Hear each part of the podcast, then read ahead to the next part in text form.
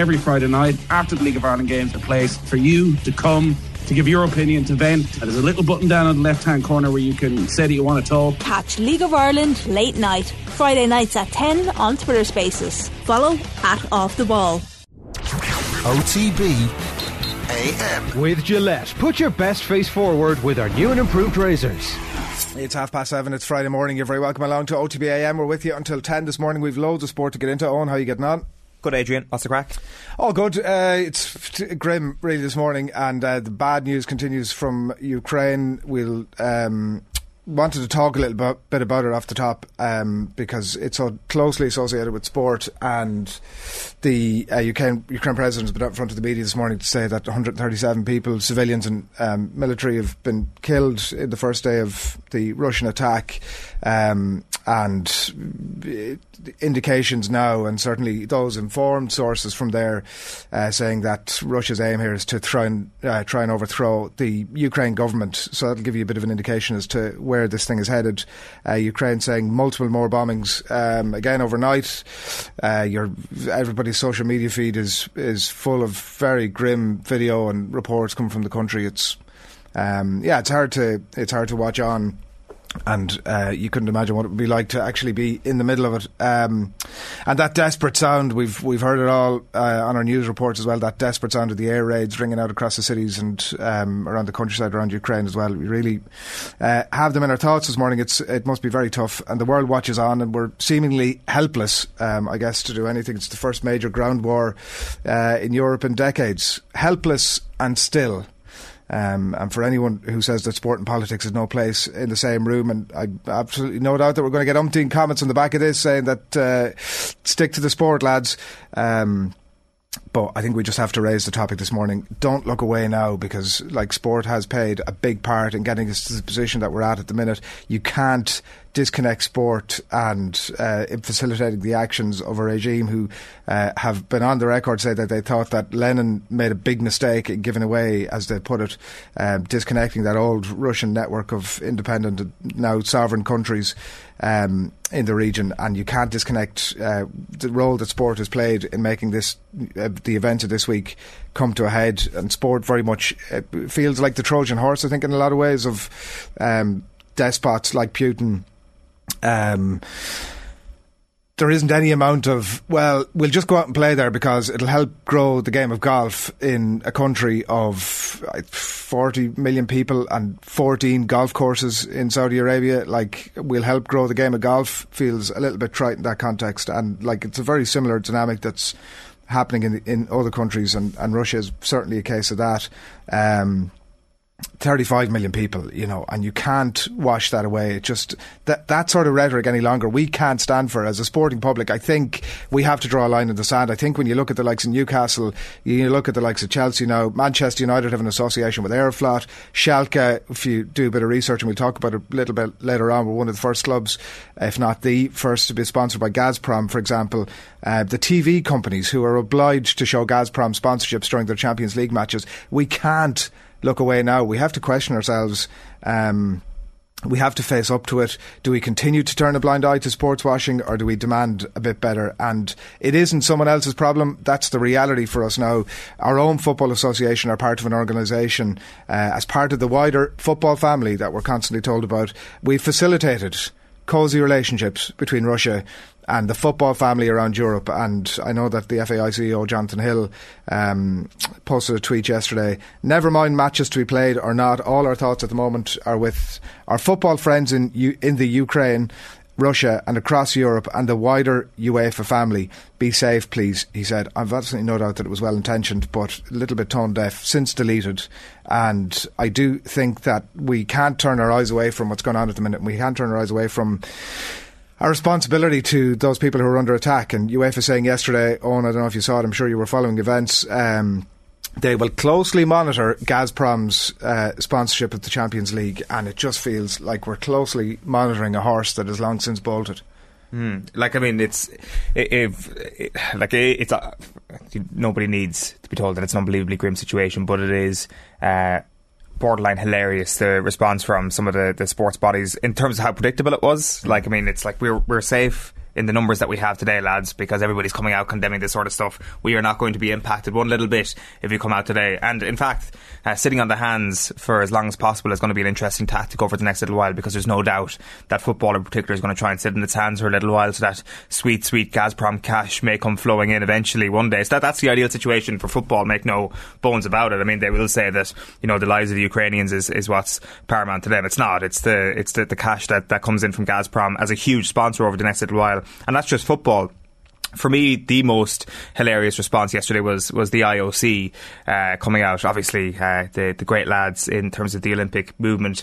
Uh, they came out. Thomas Bach uh, was part of a statement, and they came out to strongly condemn the breach of the Olympic truce yesterday. So, I mean, I, I, I, can't believe a country has invaded another one, uh, given the, the Olympic truce uh, exists.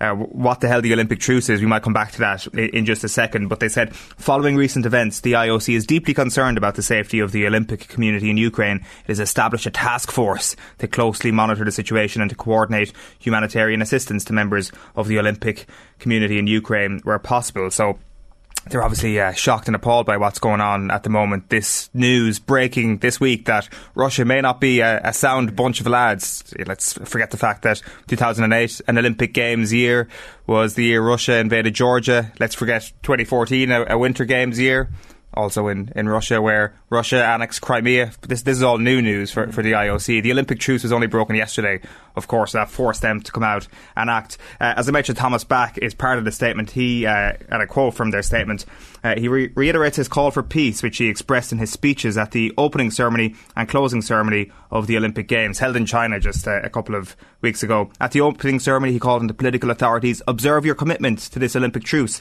give peace a chance. At the closing ceremony in China, uh, he asked the political leaders to be inspired by the example of solidarity and peace set by the Olympic athletes. And if you're not aware, that Olympic Games took place in China, which was very funny indeed that, that he'd be coming out saying this sort of stuff now because three days before the closing ceremony, and we did cover this on Monday's show. Uh, we had the Beijing spokesperson Yan Jiarong dismissing claims of human rights abuses. First off, she called them lies, uh, and then she also said, "What I want to say is that there is only one China in the world. Taiwan is an indivisible part of China, and this is well recognised international principle and well recognised in the international community." And just a quick reminder of what one China is: the one China principle is the position held by China that there is only one sovereign state under the name China, and Taiwan is a part of China as opposed to the idea that there are two states. I mean, that's the first time I've heard something like that, that one state believes that another state is part of it by some God given right. So I'm sure time will judge uh, the, the Olympics very, very well in terms of their dealing with China over the last little while and that no other Olympic truces are going to be broken. Yeah. Um, there is a definition online, by the way, if anybody's interested on Olympics.com of what the Olympics truce is, and it goes all the way back to ancient Greece. So, uh, go on. What is it? Is it? Like, can you give us the cliff notes of it? Paragraphs. Yeah. There's two paragraphs. So, the tradition of the Olympic truce uh, was established in ancient Greece in the 9th century BC through the signing of a treaty between three kings, Iphitos of Elis, Cleisthenes of Pisa, and Lycurgus of Sparta to allow safe participation in the ancient Olympic Games for all athletes and spectators from these Greek city states, which were otherwise almost constantly engaged in conflict with each other. Taking into account the new political reality in which sport and the Olympic Games exist, the IOC decided to revive the concept of the Olympic truce for the Olympic Games with a view to protecting as far as possible the interests of the athletes and sport in general and to harness the power of sport to promote peace, dialogue and, reconcilia- and reconciliation more broadly. Um, that uh, really hits home this morning. read those out to Ukrainians; they would feel a hell of a lot better about themselves this morning if they knew that that exists, because that will come and save you guys. It's bunkum and and uh, like entirely out of touch, which is really the theme, I think, of everything this morning. And like there are those associations that we've mentioned, like the various clubs, Manchester United and Aeroflot, much more directly, Newcastle United, uh, much more directly, Chelsea Football Club over the last twenty odd years. And like I just think that there is, it's a moment for us all to fans of those clubs to don't turn away now. Like now is not the time to say the thing that we've said for the last fifteen or twenty years. Oh, look at you know we just got to we got to grin and bear this. This is the new reality, um, and and we can't look away now. And like I point to the fact as well that overnight. Uh, I've read this morning Saudi Arabia, um, obviously with their Newcastle United links and other multiple other investments in world sport and particularly in golf, um, who last night, along with the United Arab Emirates, have dropped bombs on Yemen, and like so, this is something that is a very real thing, and that it's not something that we can really any longer um, turn her back on it. And uh, I, the Olympic aspect of it is interesting to me in the sense that I maybe feel that at some point or another we all felt guided by this Olympic. Not necessarily the Olympic truth, because I'm not going to lie to you. It's the first time I've ever heard those uh, those words combined. But the Olympic spirit or an Olympic connection as some sort of an a, a ethereal governing governance, right? That like it was a touchstone for sport to know that everything was right with the world. When? And, when they, and they fed off each other. But this is this this is me projecting. I think the world that a lot of the people who govern sport operate in. You know, they, it's the world in which they can sit down with companies like Gazprom Yes, exactly. and sign along the dotted line, and then leave and go. Well, we're doing right by world sport here. We're better off inside the tent, uh, pissing out than the other way around. And it's going to allow us to speak to the people of Saudi Arabia in a way that we will help bring freedom, freedom, freedom to them. And I think that. Um, actually what's clear to me now is that individual sports can't and actually can't any longer be allowed to govern themselves because when the men in trench coats turn up the door with big bags of cash they just can't help themselves they just can't say no and there probably needs to be some sort of an overarching uh, governing body that is totally detached from any w- one of the organisations and certainly detached from any profit making aspect to it, who need to be the watchdog.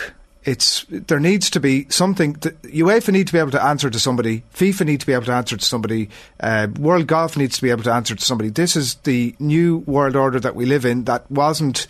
Uh, I say it wasn't, there's probably a caveat there somewhere, but it certainly wasn't as necessary 20, 30, 50 years ago. But in 2022, is it not blindingly obvious that sport, individual sports bodies and associations or unions can't be trusted to govern themselves?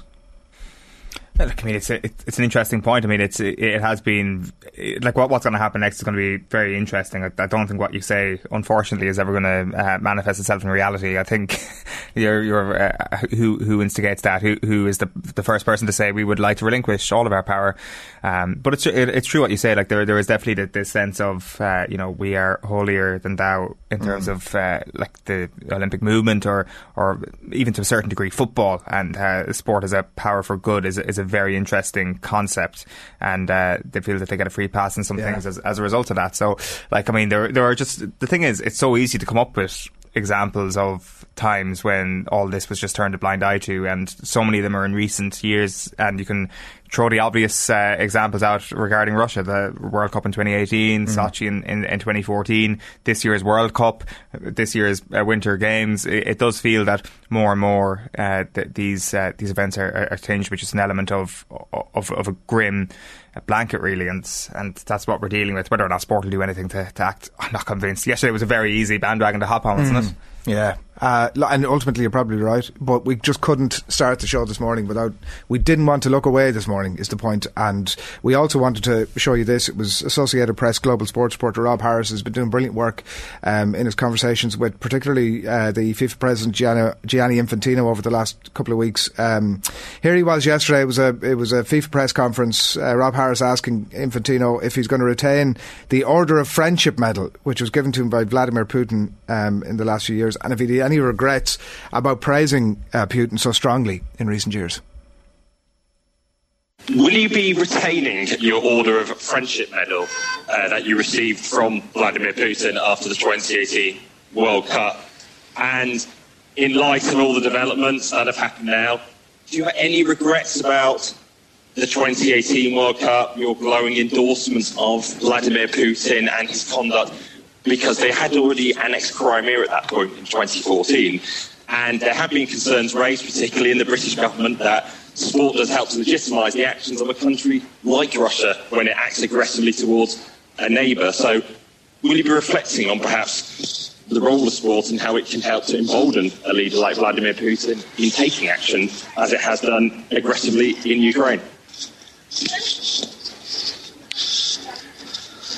Thanks, uh, thanks, Rob. Uh, we are constantly um, reflecting on uh, on the role of sport, um, in particular the role of sport in trying to uh, to bring people together in a in a peaceful environment, even people, countries who don't uh, uh, have relations with each other or who are in a conflict with each other. Um, this is uh, a constant in our thinking. And uh, I firmly believe in, uh, in sport to bring people together. Football is the people's sport as well. It's not about individuals, it's about all the people from all over the world. And honestly, today, right today, if we had this press conference yesterday, maybe I would say something else, I don't know, but today my thoughts are really on uh, all the people who are affected by this um, escalating conflict and, uh, and nothing else.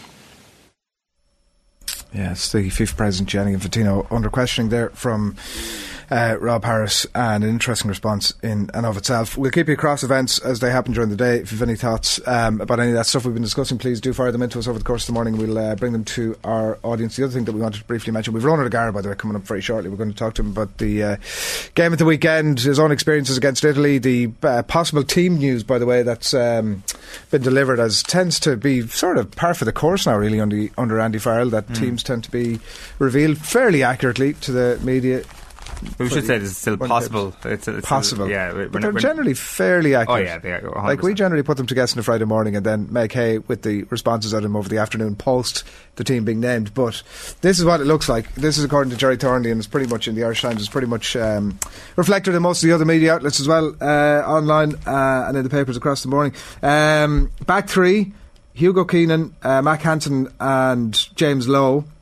There was some uh, reports that uh, Michael Lowry might get the 15 shirt in some of the other media outlets today. Garry Ringrose and Robbie Henshaw uh, back in the midfield. Carbery and Gibson Park again in uh, out half fly, uh, out half uh, scrum half. Porter, Sheehan and Furlong across the front. Um, the Sheehan one being somewhat enforced. Uh, Tadhg Beirne and James Ryan, obviously somewhat enforced there as well in the second row. And Peter O'Mahony's into the back row alongside Josh van der Flier and uh, Caelan Doris. So it is interesting. Uh, the Lowry one, um, according to uh, Gerry Thornley, at least Lowry isn't even on the bench, and according to some outlets, he's going to start fullback. So that's the one that probably just we'll need to wait and see.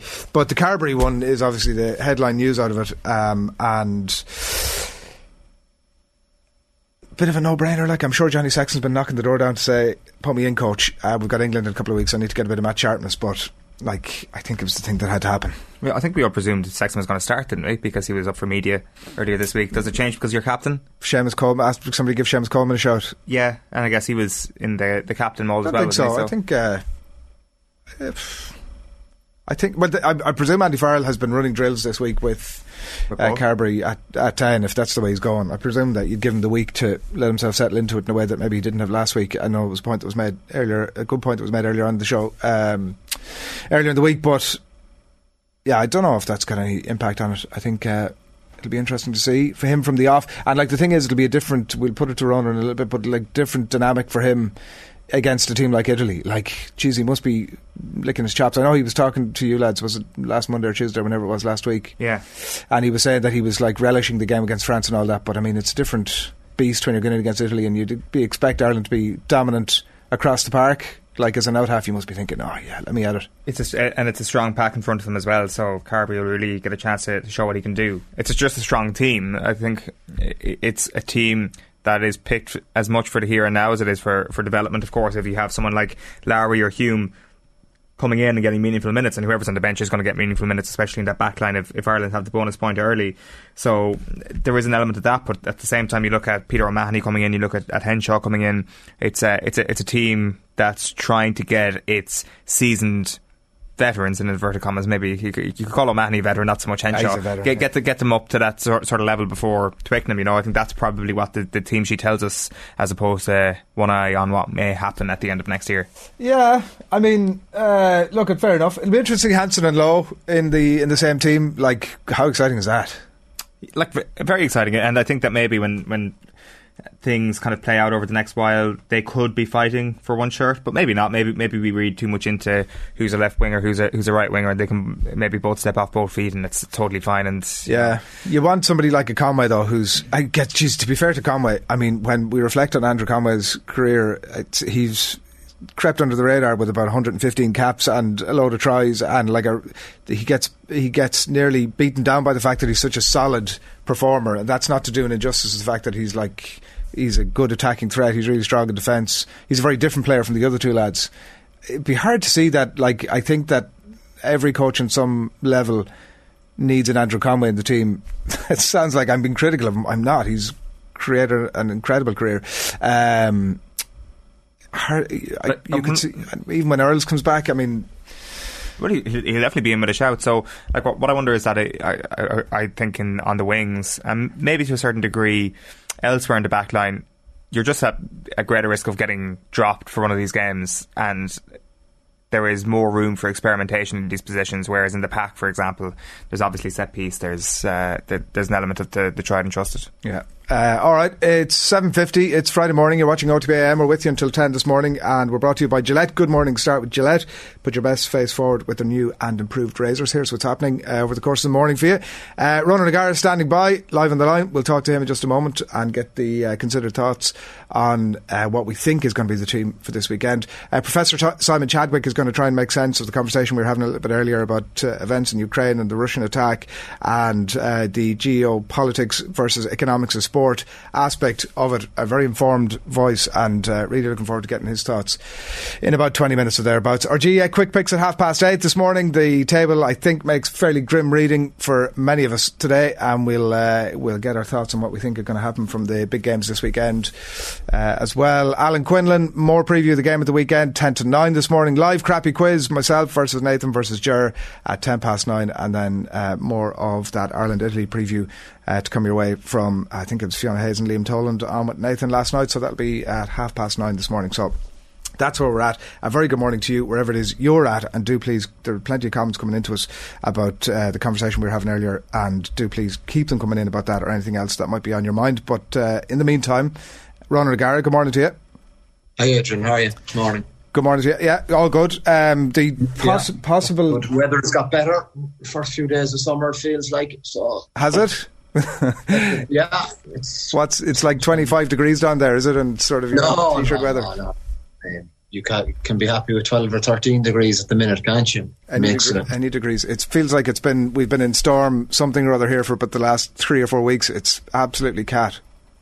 Uh, yeah, yeah. Well, we got a bit of that last week, but this week now Tuesday was probably the first day where it doesn't get dark till uh, maybe quarter to seven, and uh, sun sunshine in the morning makes a big difference. Yeah, yeah, we haven't seen the sunshine here in ages. Ronan saw sure. Send us a bit of it. We could do with it. Um, possible team named uh, across some of the papers today. Some debate about whether it'll be. I know Gerry Thornley, the Irish Times, says Hugo Keenan at fullback. Some debate about whether there might actually be Michael Lowry. But the big uh, talking point all week, last ten days, has been whether we were chatting about it last uh, Friday morning about whether Joey Carbery would get the nod at Italy. And you were talking about the building blocks last week, and looks like he's going to keep rolling them out. Yeah, I, absolutely. I think um, the most important thing here was that it was going to be um, after the French game. Like with the Italian game, I think it's the one game in the Six Nations where people, where as a coach or um, as as a management group, you you can experiment to a certain extent, and with the other opposition, you can't do that. So this is the game where uh, I think you can make widespread changes. Um, whether you do that or not is up for debate. But um, I think what happens, and I suppose in Camp Ireland at the minute, is that you have serious competition for places. So yeah, you want to probably keep a bit of stability, but also I think what you're looking to achieve is. Uh, when you have that, I suppose, uh, without doing much, uh, people fighting for the jersey, without the coaching group really uh, realizing that, and that's what's happening. So uh, for me, I was looking at it. You could play a number of different combinations, a number of different teams, but I think the top forty players who play uh, or get an opportunity to play this weekend will be very performing because of the environment they've created. So. Um, I mean, probably looking at the uh, my initial reaction from looking at the teams or potential teams was that uh, I expected a lot more changes, but that doesn't seem to be the case. Mm. But um, you know, I think um, like yeah, I've read articles and I've read debate about winning the Six Nations, but the, like winning the Grand Slam is is is probably what the big thing is. I, I think uh, you know, if you if you win four or five games and you have developed a lot of talent and found out a lot more about people that you didn't know before the Six Nations, that is a far better situation with a World Cup in mind than playing your strongest 13, 14, 15 every game for five games. And then uh, it seems to be very short term view. Uh, but Six Nations is a fantastic competition. But I think where we are with probably previous disappointments in World Cups is that uh, the World Cup seems to be the focus, and it probably is uh, easy to explain that in the number 10 position. If there was a World Cup final tomorrow, Johnny Sexton would start. It isn't, it's 18 months away. Uh, Joey Carbery did well in France. Uh, Johnny Sexton isn't really going to get better. Uh, and can Joey Carbery get better to an extent that you have two viable options in that position? Tight head prop, uh, out half. Um, who's the second 15 at the minute? Uh, there's huge competition in the centre and the wings and the yeah. back row. But I suppose you could probably, I probably thought there might be one back row kept and, and have a look at two others, maybe one second row, have a look at. Uh, but it seems to be that they're probably going for uh, a lot of experience with one or two changes. Yeah, and Henderson. Some of them have forced obviously, and Henderson seems to have COVID as well, and that rules him out. Maybe another couple of changes off the back of it. What, um, from what you know of Sexton, is he knocking on the door this week, going, "Listen, I want to. We've England in two weeks. I want to get in. I need the game time," or is he just understanding of all those points that you've just made? No, that's it. It couldn't be further apart. I suppose. I was just thinking about it. If if there was so I was Johnny Sexton, the player, and now I have an understanding of what what the management side of, side of the game looks like. It could not be pulled apart in in your uh, in your mental mindset. You know, the competitor as a player is like you don't care about anyone else by yourself. You do care about the team because you're the captain, but you're a vicious competitor and you want you want to play every game. This thing about building for the World Cup is is nonsense in your head because for you it's if, if I'm the best player in the country, I deserve to play at the weekend, and that and that's that's perfectly acceptable from the player's point of view. What you're looking to do from a coaching group or, or a, a, um, a leadership point of view is that if, for example, uh, you know, uh, Furlong, Doris, um, and Sexton get sick or injured or stuck in a lift the morning of of a World Cup quarter final, what do you do? Mm. So there's no point finding out uh, on that on that day. Uh, and the way you, I suppose you upskill other players that aren't as good as your world class players is they get better by more minutes they've played and getting more competition for places. And in a certain case with Johnny, I suppose it's just it's just the age profile. What will he be like in eighteen months' time? Yeah. So, so it does seem that the team picked this weekend is is kind of more about than now then. Like I mean you can argue Carbery either way but if the team that we're seeing is, is going to be the one announced like it is the likes of Henshaw coming in Peter O'Mahony coming in uh, th- that is quite a short term look as if Italy and, and getting those four wins is all important. Yeah but I suppose like if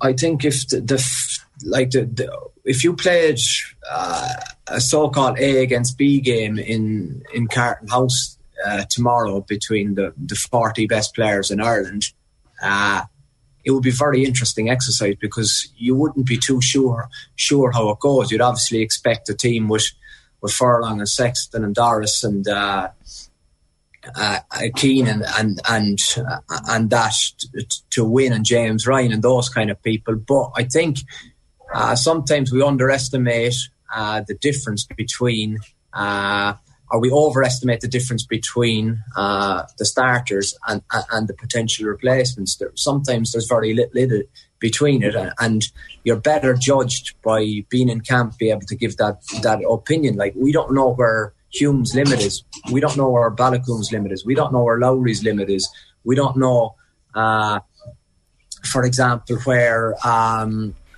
Coombes' is limited. So all these people, um, I suppose, need to be seen. But I, I, I thought the game to be seen, a bit of me would say, well, will they get a real test against Italy? Because I thought the example with Hansen in the Wales game was brilliant because uh, you mean Wales are a proven established test nation. I'm not saying Italy aren't, but at the minute, it's 2015 is the last time they've won a game. So you would like to think, and I know sport is hugely unpredictable, that uh, in this regard, uh, you're not really fretting over results. You're more interested in fretting over over um, a performance. And what we saw, actually, with the benefit of hindsight from the Stade de France, was uh, it's easy to understand Farrell when he's talking about the inaccuracies because obviously when you're standing up uh, behind the goalpost in a in a in an average seat, uh, you miss a lot. So when you review the game, you could see what he was saying that he's frustrated. I think with I suppose skill set errors. There was one or two structure errors in attack where people were missing their roles, but I think from a skill set point of view. Um, you know, passing, hitting shoulders as opposed to out in front, one or two uh, average kicks, uh, one or two, I suppose, knock ons. Like that's five or six releases of pressure for France all of a sudden, which uh, when Ireland, with their capacity to play very accurately, um, they'll be disappointed with that. Can you find out that, that limit that you mentioned there about Lowry and Hume in Carton House, or does it need to be starting a Six Nations game? And, and if so, is there something of an opportunity missed in this campaign if those players don't get starts? No, I don't know because obviously too, uh, you know, I think otherwise on there's there's a I suppose when you when you create uh, values and bonds and relationships in your squad, you, you need to have a certain uh, standard to to to probably get the opportunity to to wear that jersey. We're not aware on the outside what what they are, so there's huge competition to play for Ireland, and you probably have to be of a certain quality to get to get that jersey. I think you mean I've played with a lot of guys that were brilliant trainers but couldn't transfer it to game day. So you know you can't really see.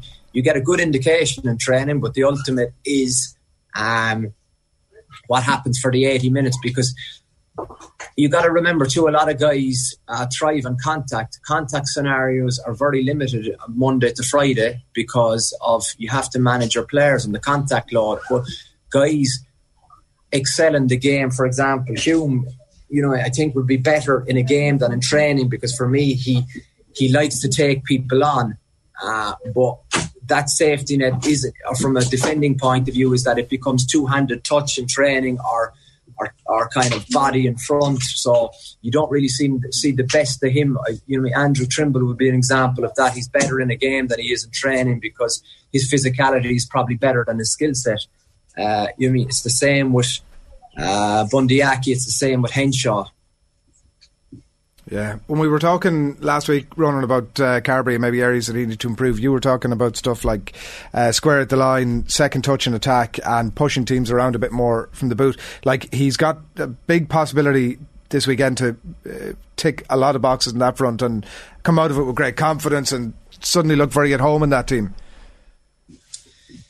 Yeah, he has, but it's always work in progress too, Adrian. You know, I think uh, it was fantastic, I suppose, for his uh, his mental confidence, his performance in France, because considering the start, it could have gone it could have gone ugly, and then I suppose considering what they did, Ireland were probably disappointed at times that they didn't finish. Uh, maybe as well as they'd like to have finished. Uh, from Joey's individual point of view, he looked very good in a lot of lot of the components, but I think I probably we were probably uh, the, we were probably generous in our appraisal and the fact that we understood he had very little rugby in, in the bank. I think he'll be judged a little bit more harshly going forward, and that's rightly so because of, of, of I suppose we the potential the guy offers and uh, how, how good he can be. But that's that's step one. I think what would be great from his point of view if he's getting the minimum, uh,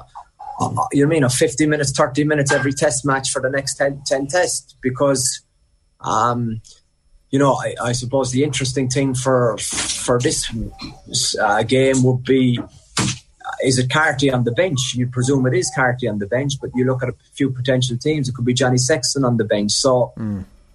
um, What would you do? Um, I would tell Johnny to take a rest. you had to think about that. That's an awkward Yeah, conversation. I know what a, know what a competitor is. You Yeah. know, so that's what like that's that's you know, I mean that's that's what you want out of your top players. You want them ratty with you. You want them uh, very physical, and you want them uh, frustrated if you're making a decision. But there's only one boss who can make that call, and that's what you've got to do. You know, what I mean, keeps coming back to what's best for the for the group. And in this game, yeah, you know that Johnny Sexton needs minutes with his with his hamstring, but there's not a grand slam at stake this season. There's uh, uh, obviously there's important you keep winning, but I think this weekend you win irrespective of your personnel.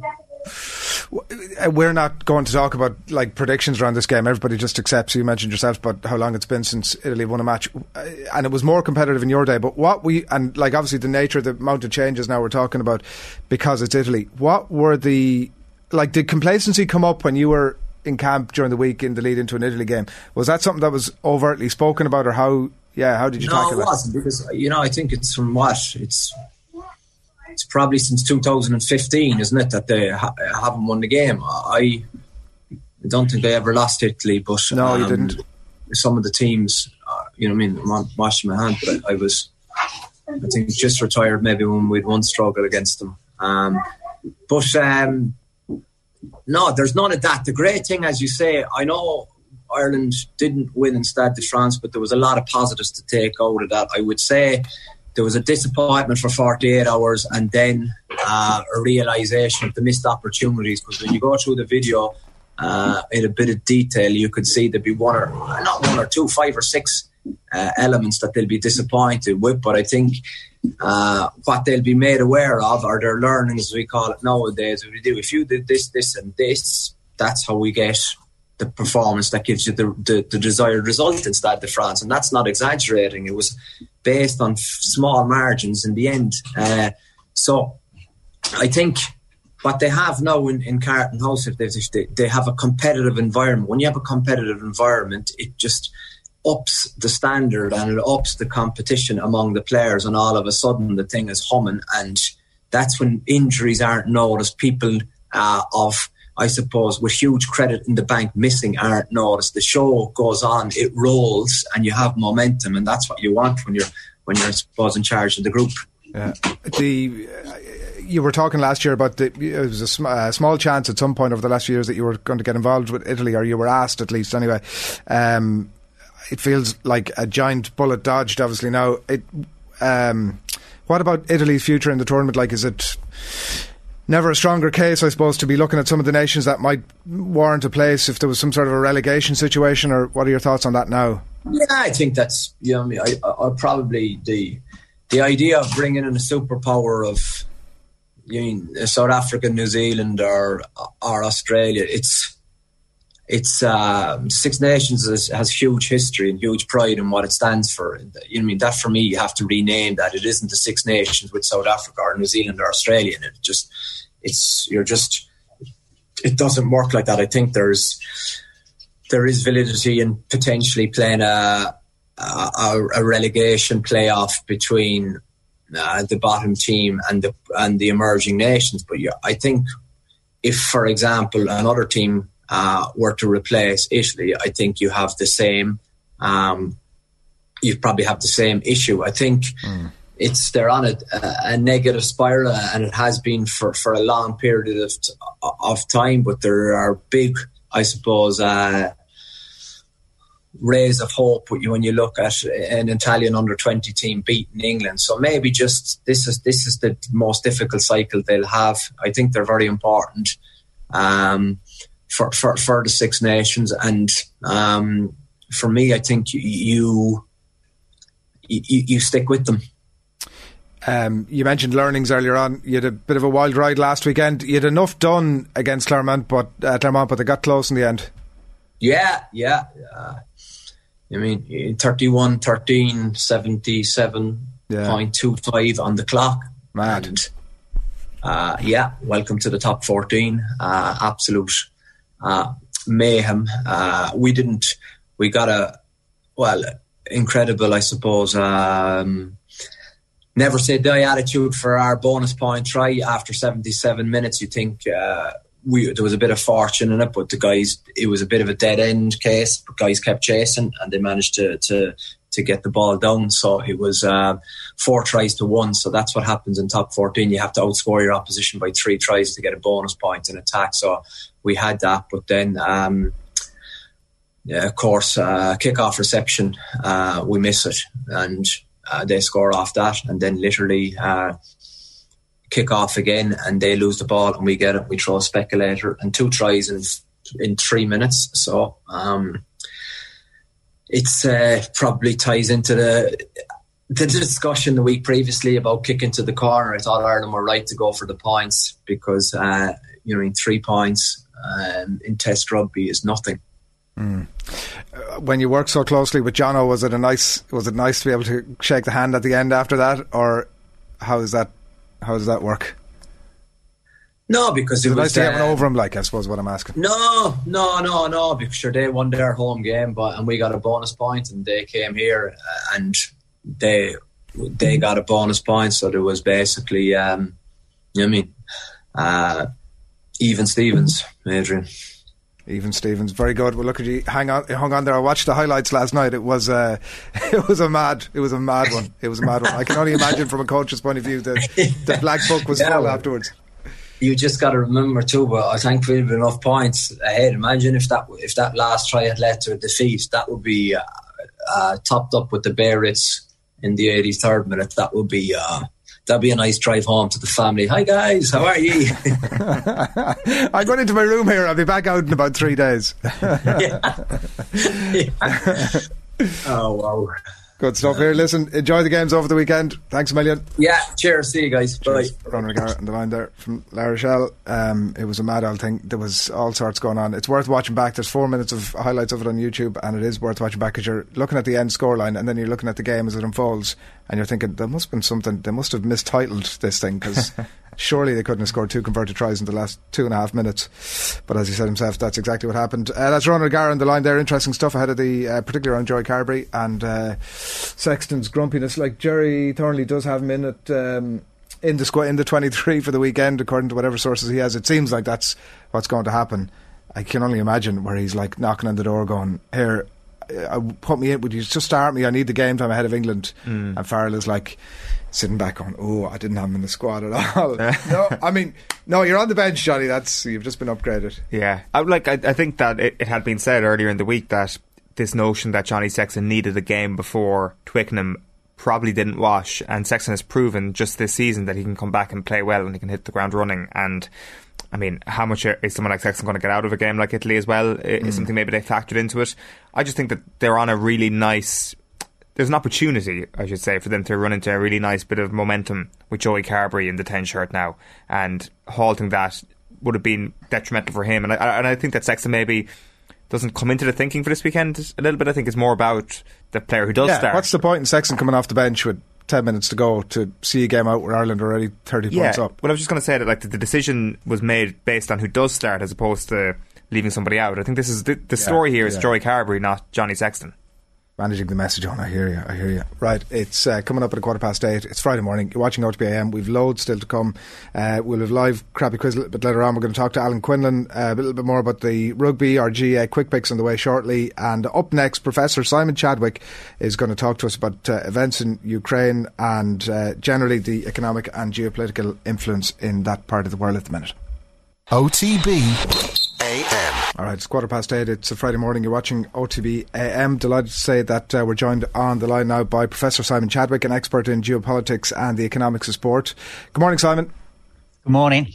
Thanks a lot for taking our call. Obviously, in the shadow of events unfolding uh, between Russia and Ukraine, um, at the minute we wanted to get you on and get some of your thoughts on that, and we might come back to the tangled web uh, behind uh, how we've got here. But your reaction, first of all, if you don't mind, to the re- removal of St Petersburg as the host venue for, uh, for the Champions League final.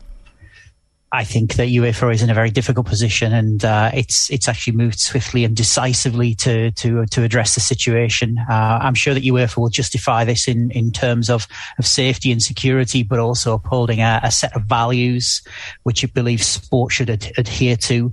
Um, but I think UEFA ultimately really had no choice. Yeah, so they're doing it for the they had no choice in terms of the optics of it, really. Yeah, I mean, obviously, the, the, the, difficulty UEFA is in is UEFA is, uh, has got a Gazprom sponsorship, and, and for, for people who don't know, Gazprom is the Russian state-owned uh, gas corporation, uh, and Gazprom and, and, Ukraine and the whole issue of, of, of, Russian influence over Western Europe has been central to what's now happening in Ukraine, and and for UEFA to be associated with such intense geopolitics, I think was was just probably a step too far for UEFA. Even though, as I say, Gazprom is a sponsor, um, you got to keep in mind that that the, the, the final in St. Petersburg, obviously Gazprom sponsored tournament in a Gazprom owned stadium where a Gazprom owned team normally plays, uh, and it just didn't look good for UEFA. I think it had to do something. Gazprom's involvement in football in itself is slightly odd. A natural gas company, when you look at a lot of the shirt sponsorships uh, in global sport, they don't tend to be at that level necessarily. Um, majority state owned uh, stake owned by the Russian state first got involved. I think it was Schalke 15 years ago. Would you talk to us a little bit about that, Simon, and, and why they're involved in football? Yeah, I mean, you, obviously you've got to keep in mind that normally, if we take the Champions League or the European Championships, for example, uh, you know, we would normally expect uh, what's called a a B2C sponsorship, a business to mm. consumer sponsorship. So, you know, McDonald's or Coca-Cola or Sony PlayStation, Heineken are the kind of deals that you would normally expect. But Gazprom, but not just with UEFA, but also with Schalke as well, is a very different kind of sponsor because effectively what, what Gazprom does is it sells gas to governments and exactly how you do that through a UEFA sponsorship deal is, is you know, not immediately clear.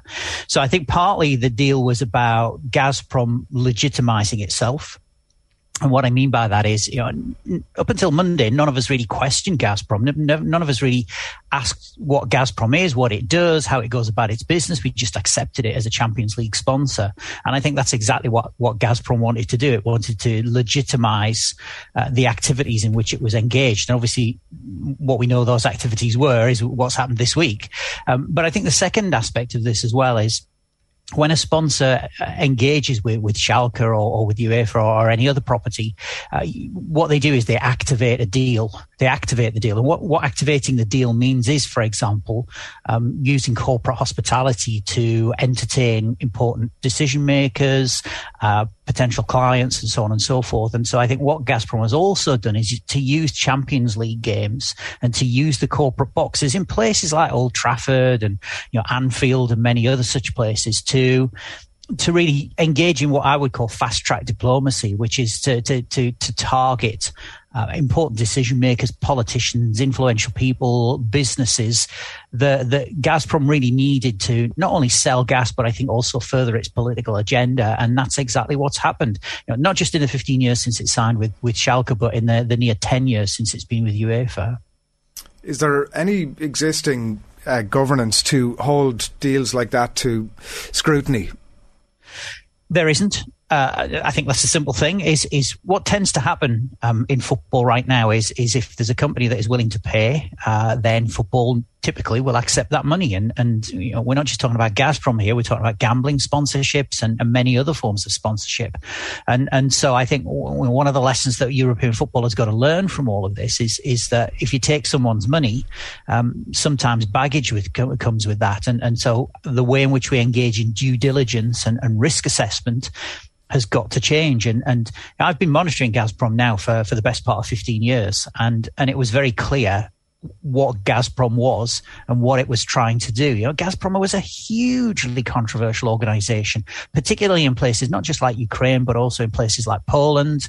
Um, there have been issues in Serbia. Uh, clearly, the connection to Germany is is is really contentious and yet it appears that, that nobody within the, the international football community, including UEFA, really questioned that sufficiently enough.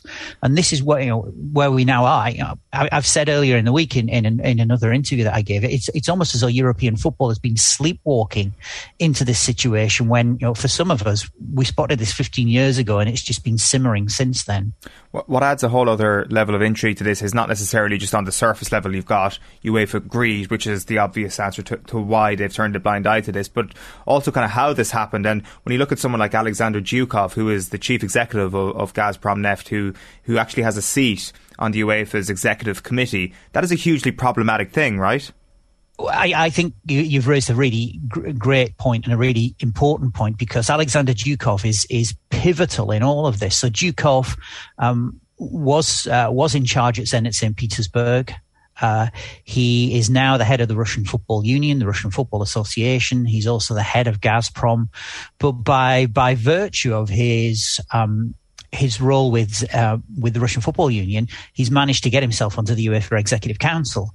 So, you know, what's you know, kind of almost perverse about all of this is is that UEFA has been you know has been forced to make decisions about Russia and about Gazprom and, and, and about other related issues in meetings where where Zhukov who effectively is one of Putin's you know, sidekicks. He's one of his right hand, men, certainly in football, has been present in those meetings. And, and, and I think the, the whole governance of not just of sponsorship deals, but I think the whole governance of UEFA itself as an organization has really been challenged and dare one say even compromised by what has happened this week. But as I say, you know, this, this, this didn't just sneak up on us. You know, that was, this was there all along. It's been there for the last 10 years within UEFA and really nobody, in, including people outside UEFA, not just people inside the UEFA, you know, including people outside UEFA, have not challenged this, have not questioned this. And I think one of the things we've got to learn moving forward from here is the way in which not just sponsorship deals, but TV deals, commercial deals, where where matches are hosted, where finals are staged, we have to stop taking these things much more seriously and asking not just economic and commercial questions, but political questions, sociocultural questions. Uh, and we've got to be a lot more savvy and, and improve the, the standard of governance that is displayed within football.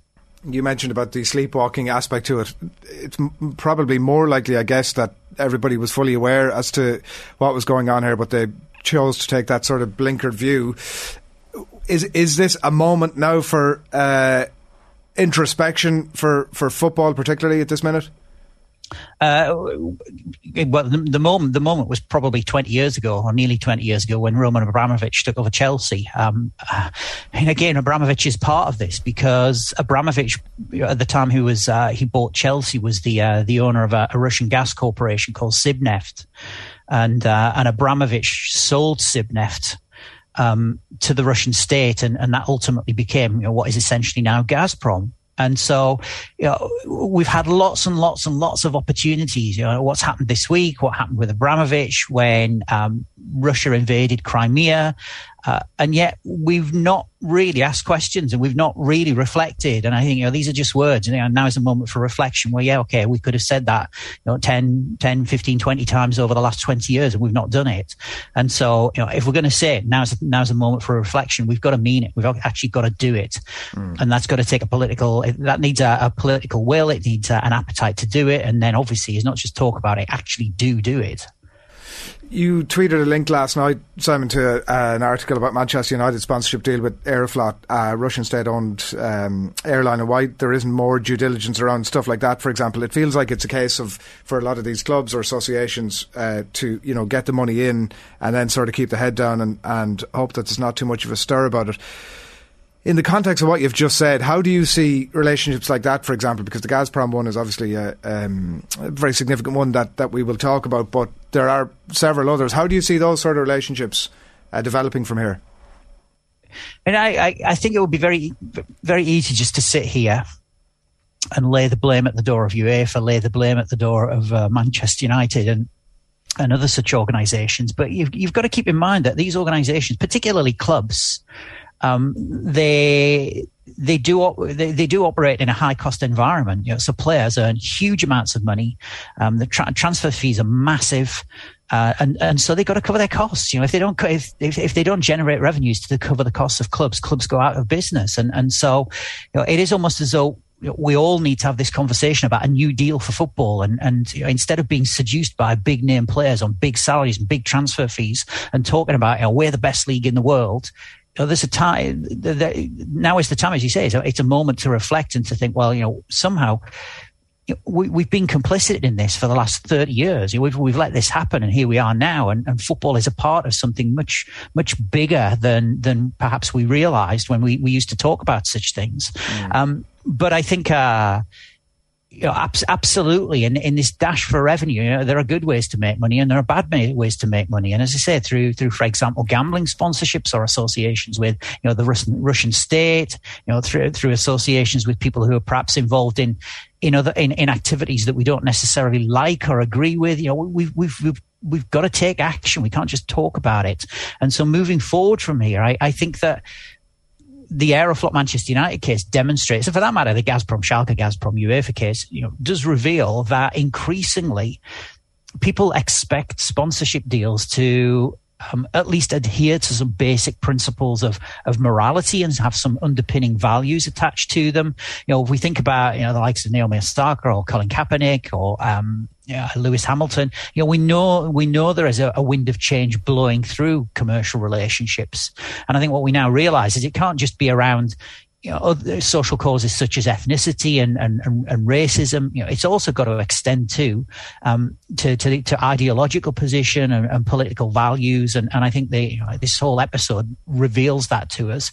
And so sponsorship has to change. Commercial relationships have to change. And, and ultimately it could be that we've just got to say, well, hey, you know, we can't we can't take this money from from Russia. We can't take this money from Saudi Arabia. We can't take this money from you know, wherever it comes from. So you know there are some harsh realities here for football to deal with. And and you know, I go back to your point about is it a moment to reflect? Absolutely, it is. And, and we can't just talk about it. We've got to decide what we do moving forward from here. Like, like the thing about that is that in the Newcastle situation, the money from Saudi Arabia has been accepted, and it seems that the uproar about that wasn't necessarily going to lead to, to change or to any sort of prevention of that takeover of Newcastle United. Whereas this seems different. This seems as if change might actually happen or things might actually stop. For example, the behaviour of putting the uh, Champions League final in St. Petersburg is, is going to be reversed. That is an actual change as a result of what's happening. So all of a sudden, is this the line in the sand? You know, one country in, invades another country relatively close to the, to the Western world, a country that is uh, that has done nothing wrong, and that is the, the, line in the sand. Whereas Saudi Arabia is on the right line in that uh, right side of that line. Is, is that what we're we're saying here? Because it does seem that nothing has actually changed materially as a result of Saudi Arabia. Well, I'll say two things. I mean, firstly, Saudi Arabia was involved in a war when um, it was given permission to buy Newcastle United. Saudi Arabia is involved in a war in Yemen. Um, the people of Yemen did nothing. You know, the people of Yemen, Yemen didn't invade Saudi Arabia. Uh, you know, Saudi Arabia is involved in a, in a really long and, uh, and, and bloody war in Yemen. Um, now, that's a complicated situation. You know, I don't want to generalize or oversimplify, but nevertheless, you know, reference to that war was not made when an application by the Saudi Arabian state w- was made to the Premier League to buy Newcastle United, and you know, that, that that didn't form part of the owners and directors test decision that was implemented or applied in, in the case of Saudi Arabia buying Newcastle. So there is a direct comparison. You know, within the last six months, we've already made the same mistake with Saudi Arabia and Newcastle United. We didn't question the war part.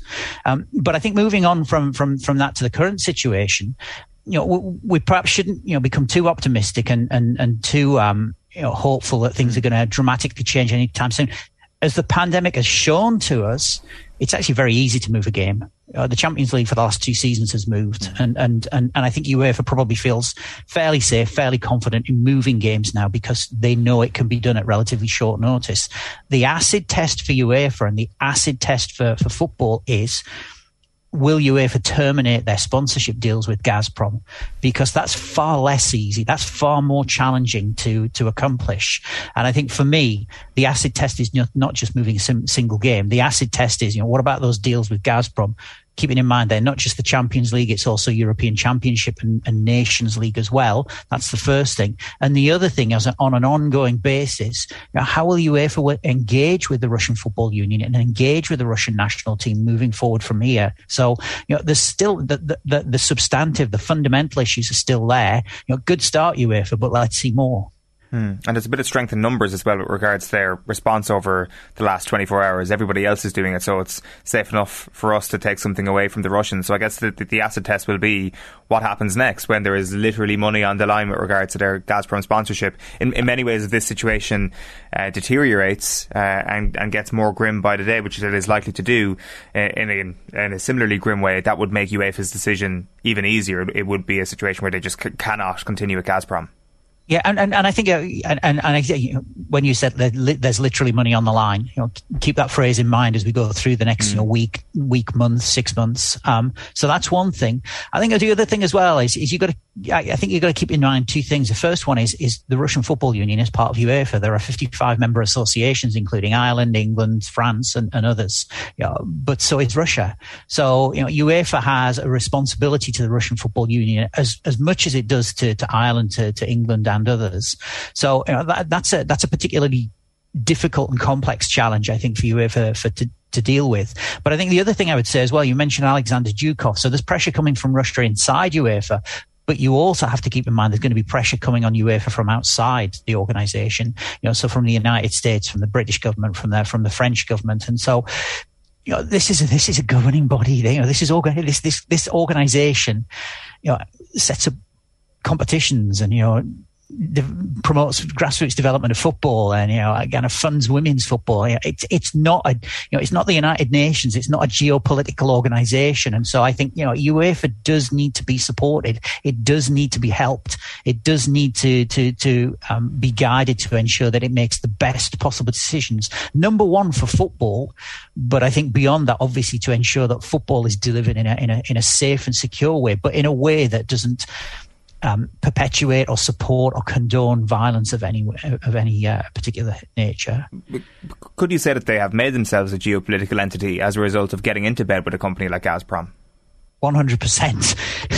I mean, what's really interesting is the the IOC has, has over IOC over the last twelve months. We've had Thomas Bach, the the, the, the president of the IOC, telling us that the uh, the the Olympic movement, the Olympic Games, is not a political organisation, and yet a lot of what he's done over the last uh, uh, 12 months has been incredibly political and geopolitical. And, and so I think it is almost unavoidable at uh, at this particular moment in time for a sports organisation, you know, whether it's a, a, governing body like UEFA or a club like Manchester United or, or even a sponsor. You know, thinking about sponsors like you know McDonald's or Coca Cola, it's almost impossible to to to be um, neutral and, and, non-political. And so I think what this does call for, for, for organizations in football to, to think about and really to really establish in their minds is, you know, who are we? What do we do? And what values do we embody? And and you know we shouldn't they shouldn't necessarily be thinking about Ukraine or they shouldn't necessarily th- be thinking about you know issues of racism or whatever else it might be. It's fundamentally what do we stand for? And then you make decisions in the context of what you stand for. And I think that, that's where the the UEFA Champions League decision comes from because you know, UEFA does try to adhere to the IOC, to the Olympic Charter, and, and uphold certain basic principles and values. And so I think in, in this context, that's that's one of the positives that's come that has come out of this. Is UEFA said, you know, we do have a set of values, um, and we're going to s- adhere to those values, and we're going to operate and make decisions on that basis. So, you know, good start UEFA, but let's look at those commercial deals, and, and as we move forward from here, begin to think about, well, you know, is there a way of terminating those Gazprom deals? And, and if there isn't, you know, next time when the the rights negotiations come round, you know, are you going to exclude Gazprom from bidding for the right to bid for those uh, rights? The removal of the Champions League final, Schalke have actually taken the shirt sponsorship off. I don't know if the, the action delves any deeper than that, but you would expect that a lot of other brands, as you've just been indicating, will be left with no choice but to do that exact same thing. Have you any sense of, um, Putin has been talking about the Iron Curtain now as well, but have you any sense about how, having spent years and millions and tens of millions to build up that soft power base, how all that plays out in the Kremlin? Um, I mean, you've got to keep in mind that in the great scheme of things, when you've you've got a, a, Russian president who's who's you know kind of waving the threat of nuclear weapons in front of everyone, sports sponsorship really is is you know it kind of disappears into the background and it, and it's far less important than than perhaps we're making it out to be. Um, but I think certainly one of the things that that, that Putin in the Kremlin has done is to is to try and shape the uh, uh, the world's view of, of Russia. And I think if you go back to 2016 in Marseille, you know, obviously we, we, we suddenly had this, uh, view of, of Russia as, you know, basically being this thuggish bully that w- was walking around Marseille beating up football fans. And obviously there were stories that Russian secret agents were part of the Russian hooligan gangs that were there at the time. And so this got to, got, got us to, to, to 2018. And, and I think about England, there were actually more Chinese football fans in, in, in Russia in 2018 than there were England fans because I think England fans were genuinely afraid that, that if they went to Russia, they, they would get beaten up. They were, you know, they would possibly even worse. Um, and, when people actually went to Russia, they came back and they were saying, "What a great, what a great country! What a great atmosphere! What a great welcome! You know, we're really safe, no problems at all." And so, you know, I think that demonstrates how Russia and how Putin has used sport to manipulate and to shape people's perceptions of, of Russia. And up to this point, that has served its purpose. But I think moving forward from here, obviously the, the, the the cat's out of the bag. You know, we, we, know we know still that that kind of brutish face that we saw in Marseille in 2016 Euro, during the European Championships. You know, that that is how Putin wants Russia to exert its influence now. And so I think you know if we are going to see um, Putin in the Kremlin engaging with sport from here, then you know, it's going to be a very different incarnation moving forward than it has been over the last five, six, seven, eight years. Will the Abramovich Chelsea relationship survive all this?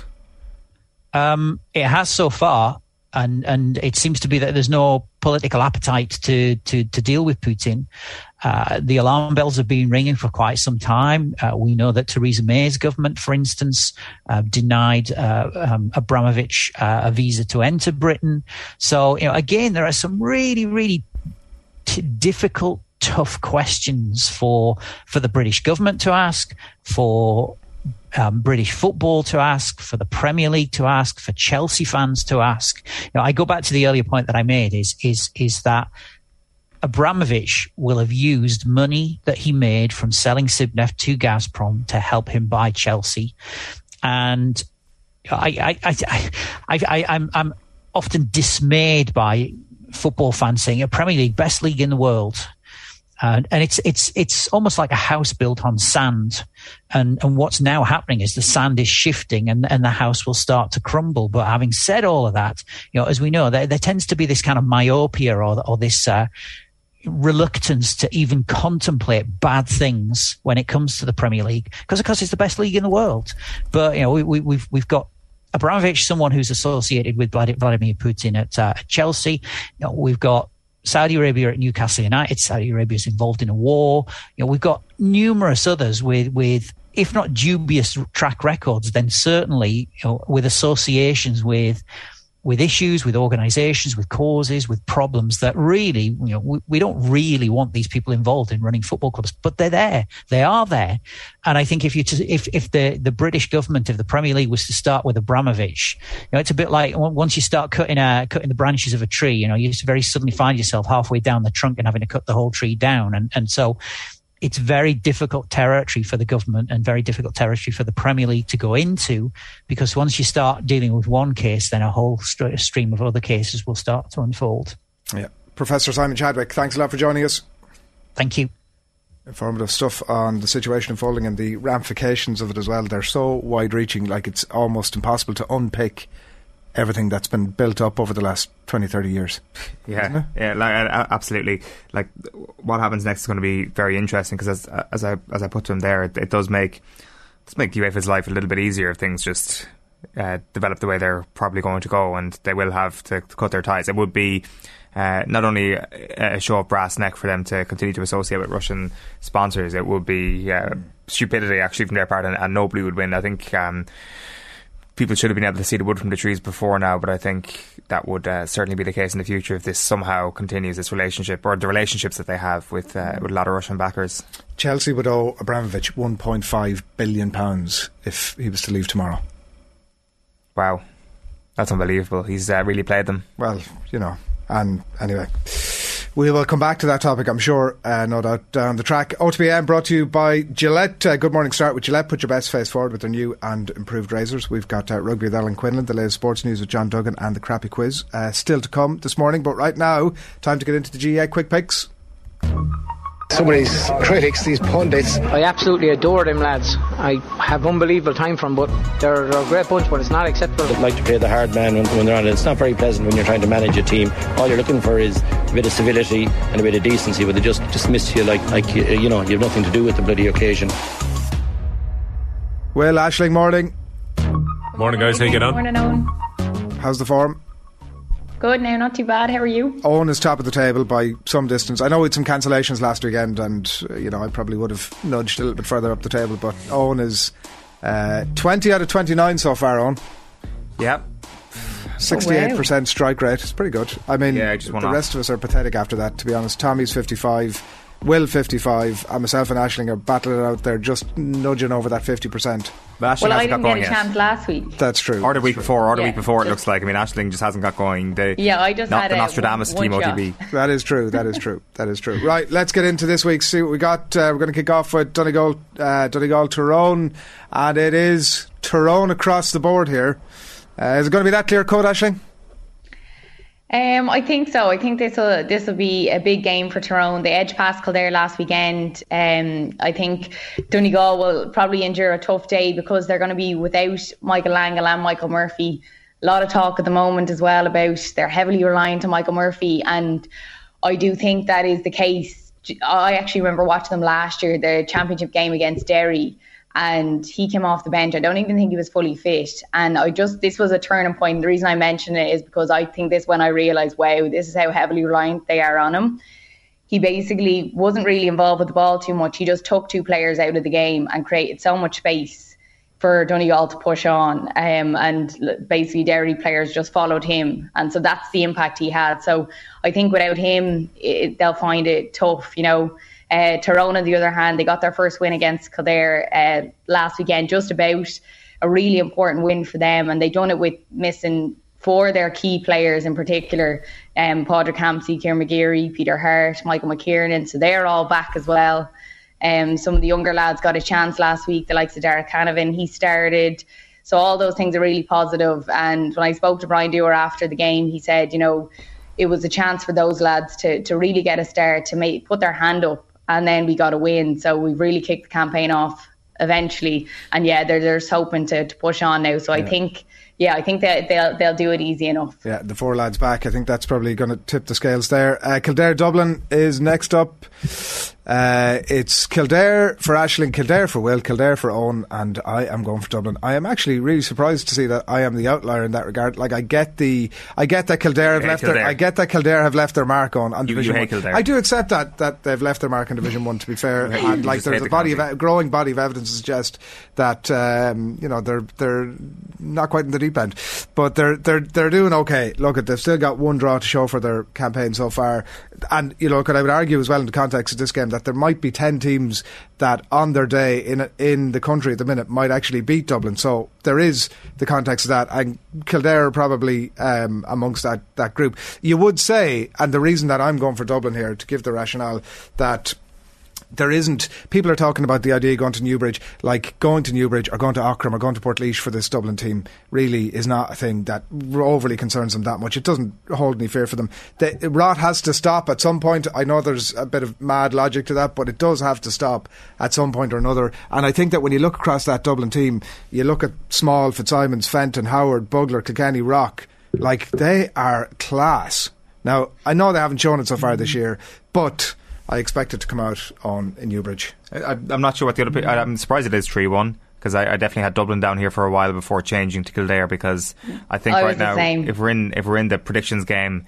I mean, we've gone so far, like having tipped Mayo last week and kind of been unsure about that. You got to keep going. You got to get, you got to keep tipping against Dublin until uh, they eventually win, and it is going to happen eventually. Like I'm not like the venue thing is an interesting one because I think we've spoken about this quite a bit. Croke Park and the open spaces for someone like Daniel Flynn and Jimmy Hyland would probably provide them with more opportunities to kill off this Dublin team than Newbridge will provide on Sunday. But uh, there is the the other element of them being at home, and they've clearly used that home advantage as a as a pretty significant uh, kind of siege like scenario in the past in championship. The Mayo uh, game being the obvious example a few years ago. So uh, that that one's kind of a bit of a toss of a coin. But I think at the moment, like if there's no more players back for Dublin again this weekend, and it's the same team as last weekend, and they've got opened up three games in a row, I think they're probably going to get opened up again. Will they be able to? Will, will be able to keep enough? at the other end of the of the side because uh, I think they'll have enough in attack to, to put up a decent enough tally is the question, and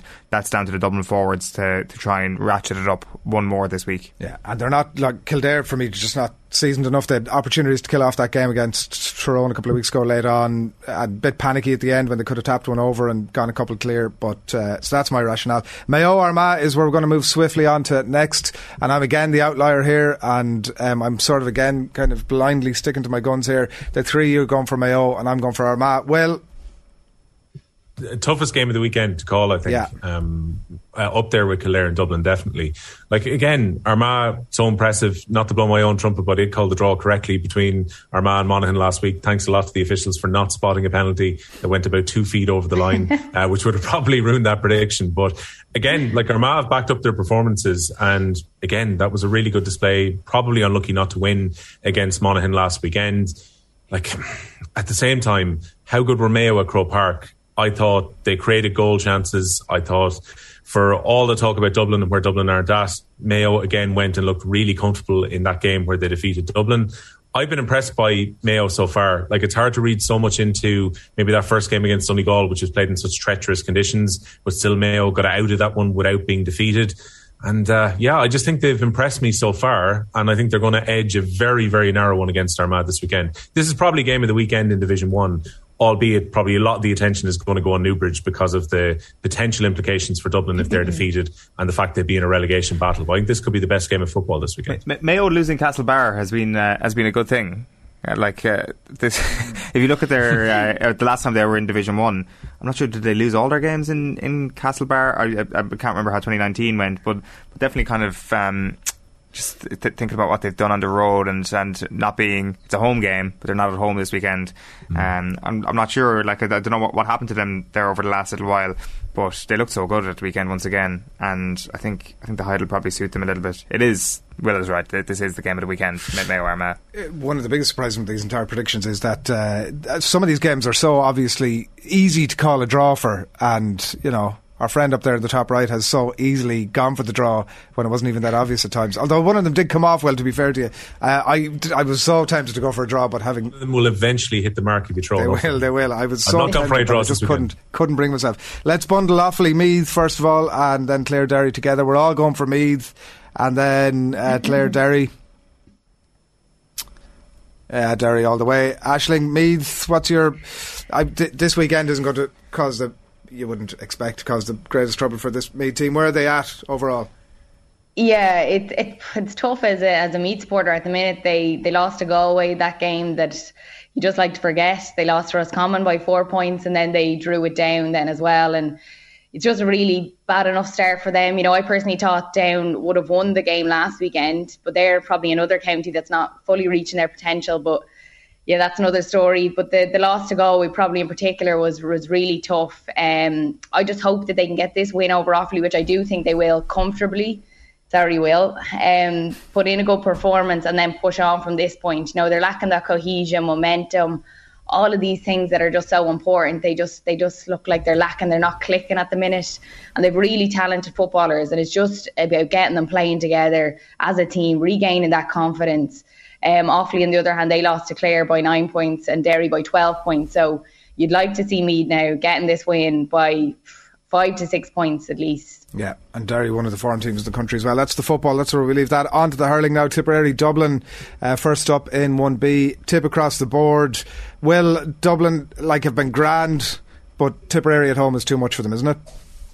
Um, I don't know. I think Dublin have been a little bit better than Grand. I think very good result first time out against Waterford, getting a draw, and then went to Corrigan Park, which was a very difficult place to go last season, and got themselves a win. So they're already up and running in a pretty decent position in Division One B ahead of this game, where we're probably going to learn a little bit about Dublin with how they perform at Semple Stadium because you know, Tipperary last time out didn't exactly sparkle against the young Kilkenny team, but just about got the job done. They're definitely transitioning with the style of hurling that they're playing, which hasn't uh, fallen perfectly with all Tipperary supporters. Some of them aren't a fan of maybe some of the extra defensive system that they've been using, but I saw the team that they had named last night. They've got a stellar forward line, uh, Tipperary, ahead of this game at Thurles on Saturday. And yeah, I just think a bit like the Kilkenny game, uh, Tipperary will have a little bit too much for Dublin on Saturday how have you not gone for a draw in the Galway Wexford game, which we can bring up on screen now and see which way everybody's gone? Uh, Galway across the board. You you were talking them down. The hurling pod was was rounding on Galway. Was it? I Were mean, you not? J- I think James Skehill was being very tactical and clever by saying that Wexford were the best team in the country currently ahead of the game against Galway, putting all the pressure onto Darragh Egan's side after uh, two impressive wins for both teams uh, so far in the league. Both have beaten Limerick in the opening two fixtures before the break. So uh, this is a real test for a Wexford team, Adrian, who are playing a different style of hurling as well. Uh, they're looking to get the ball in. Last time out, they had both Rory O'Connor and Conor McDonald a little bit closer to goal, so they're not playing in the same way that they did under Davy Fitzgerald in recent seasons and a very nice brand of hurling as well. Go to Salthill against Galway, who went out and did a proper job on Limerick just before the break. They were so impressive, particularly in the last 15 minutes. Colin Mannion has been brilliant for Galway this year. As a result, they have flown up the uh, GAA power ranking since, and they're in fourth place going into this weekend. And if Galway were to back it up and beat a Wexford team have been so impressive, maybe, just maybe, Galway could go even higher in the power rankings next week. But I think Galway at home are probably going to win this. They've been very good under Henry Shefflin so far. You know, stiffer tests await later in the year to see where they're at at championship level, but they haven't put a foot wrong in the league in their first uh, few weeks so far. Not a tie call for you for Galway Wexford. Uh, it was a tie call. Like I think uh, I, I, don't think any of the four of us are saying that this is going to be a hammering in favour of Galway. Mm. I, I, think that, that, we've all kind of uh, weighed this up and said that uh, that Galway are going to probably edge this one. What was the, the, the, there was big talk of not only of Galway uh, being not great in the hurling pod. That's probably not doing uh, James Skehill justice there. But if Wexford being amazing, like the, that was that was the whole point here. That was the whole point about Galway being played down was that Wexford are class. So clearly, the you weren't buying the argument. You were sitting there on the hurling pod, Will, silently disagreeing vehemently with what you were hearing. well, it's very, very, very aware that you know James Skehill was going to play Galway down because the last thing he wants to do is to say, right, here we are, a couple of rounds into the league. Galway look fantastic. And then straight away, someone will turn and say, Hey, wait a minute. Remember 2021 when everyone was talking about Galway? We're going to beat Limerick in the summer. And then as it transpired, Galway's summer entirely fizzled out. It's about Galway being at that level where they can be a realistic contender for the All Ireland Championship. You know, when we get into June and into July, that's what really matters, not where they're at in late February. But we'll get a real feeling for where both teams are at this weekend. I think um, for Wexford, this is probably bonus territory if they can go and get a win in Salthill. Galway will be expected to win.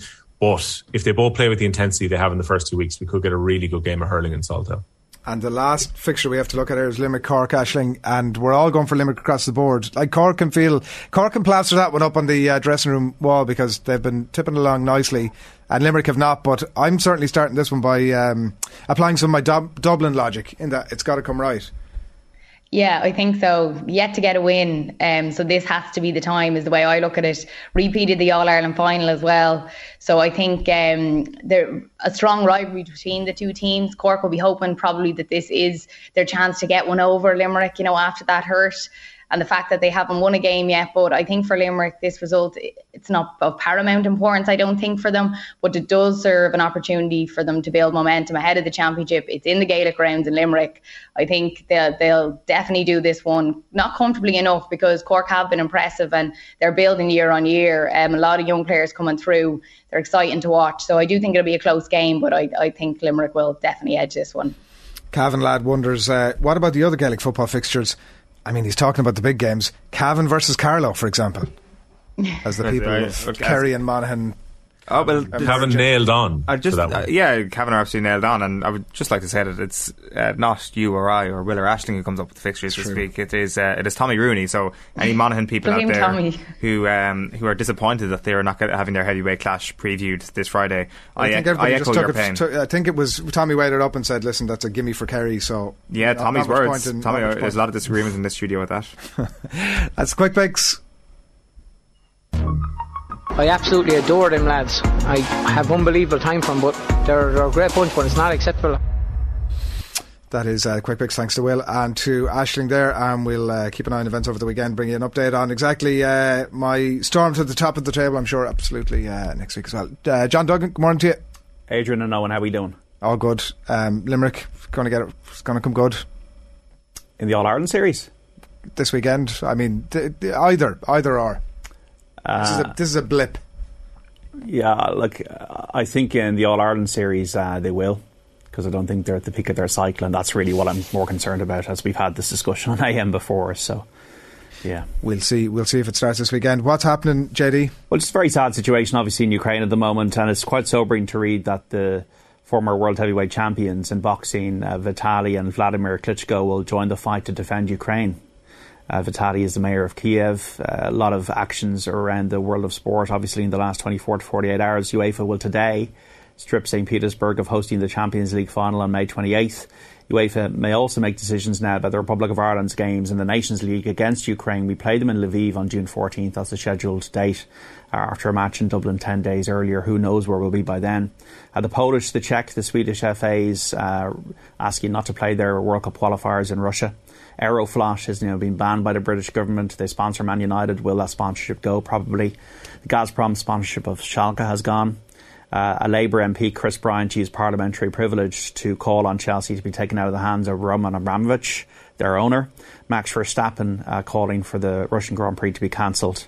And uh, obviously, we had those, I'm sure you played at the top of the show there, the uh, good line of questioning from Rob Harris to Gianni Infantino about having Putin in the tent, as it were, by hosting the World Cup in uh, Russia in 2018 and the uh, implications now in terms of all those. Uh, I suppose overtures to, to Russia from the international sporting community, the IOC and FIFA, uh, you know, not worth a jot today.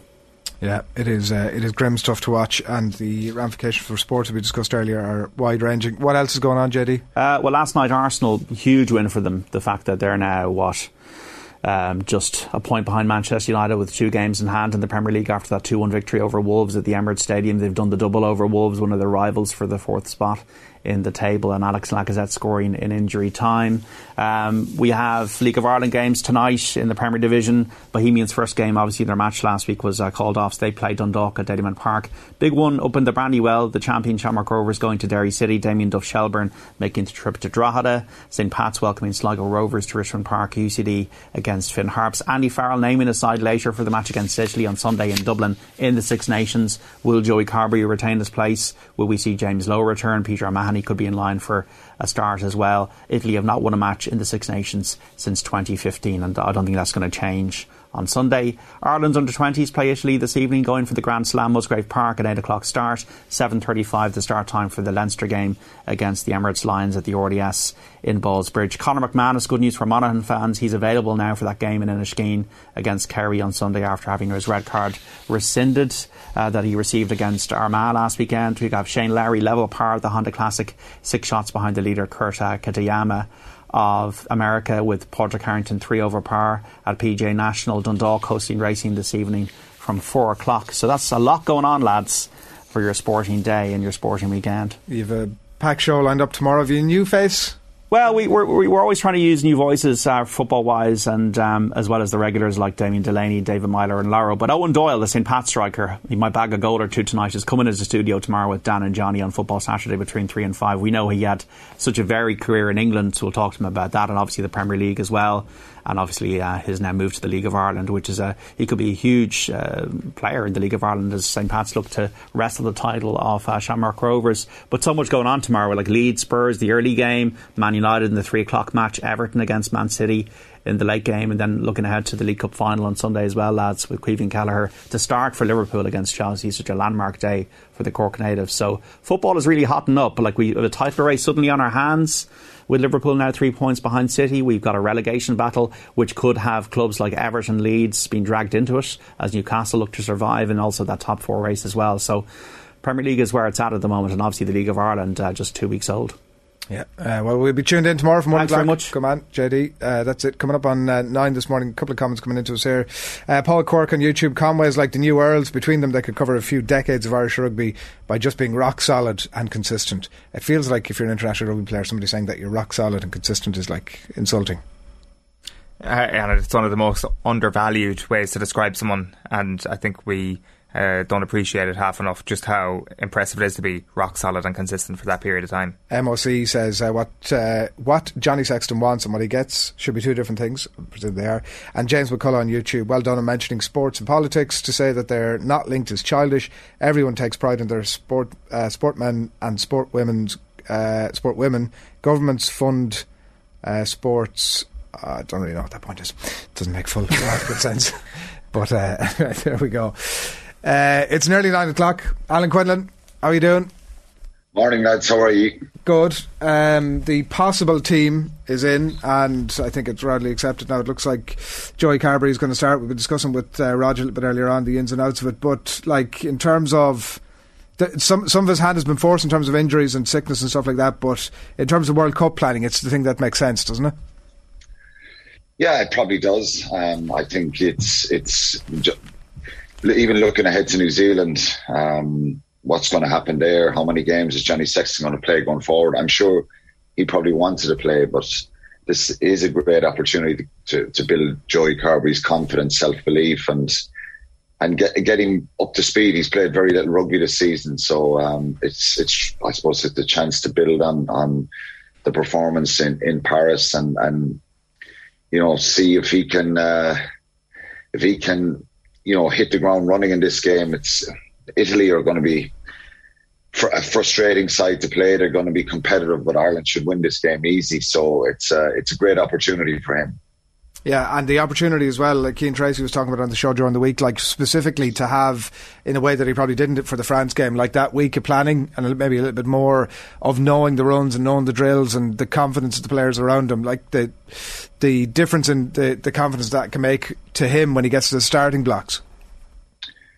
Yeah, absolutely. Um, look, I think will, will, he start against England?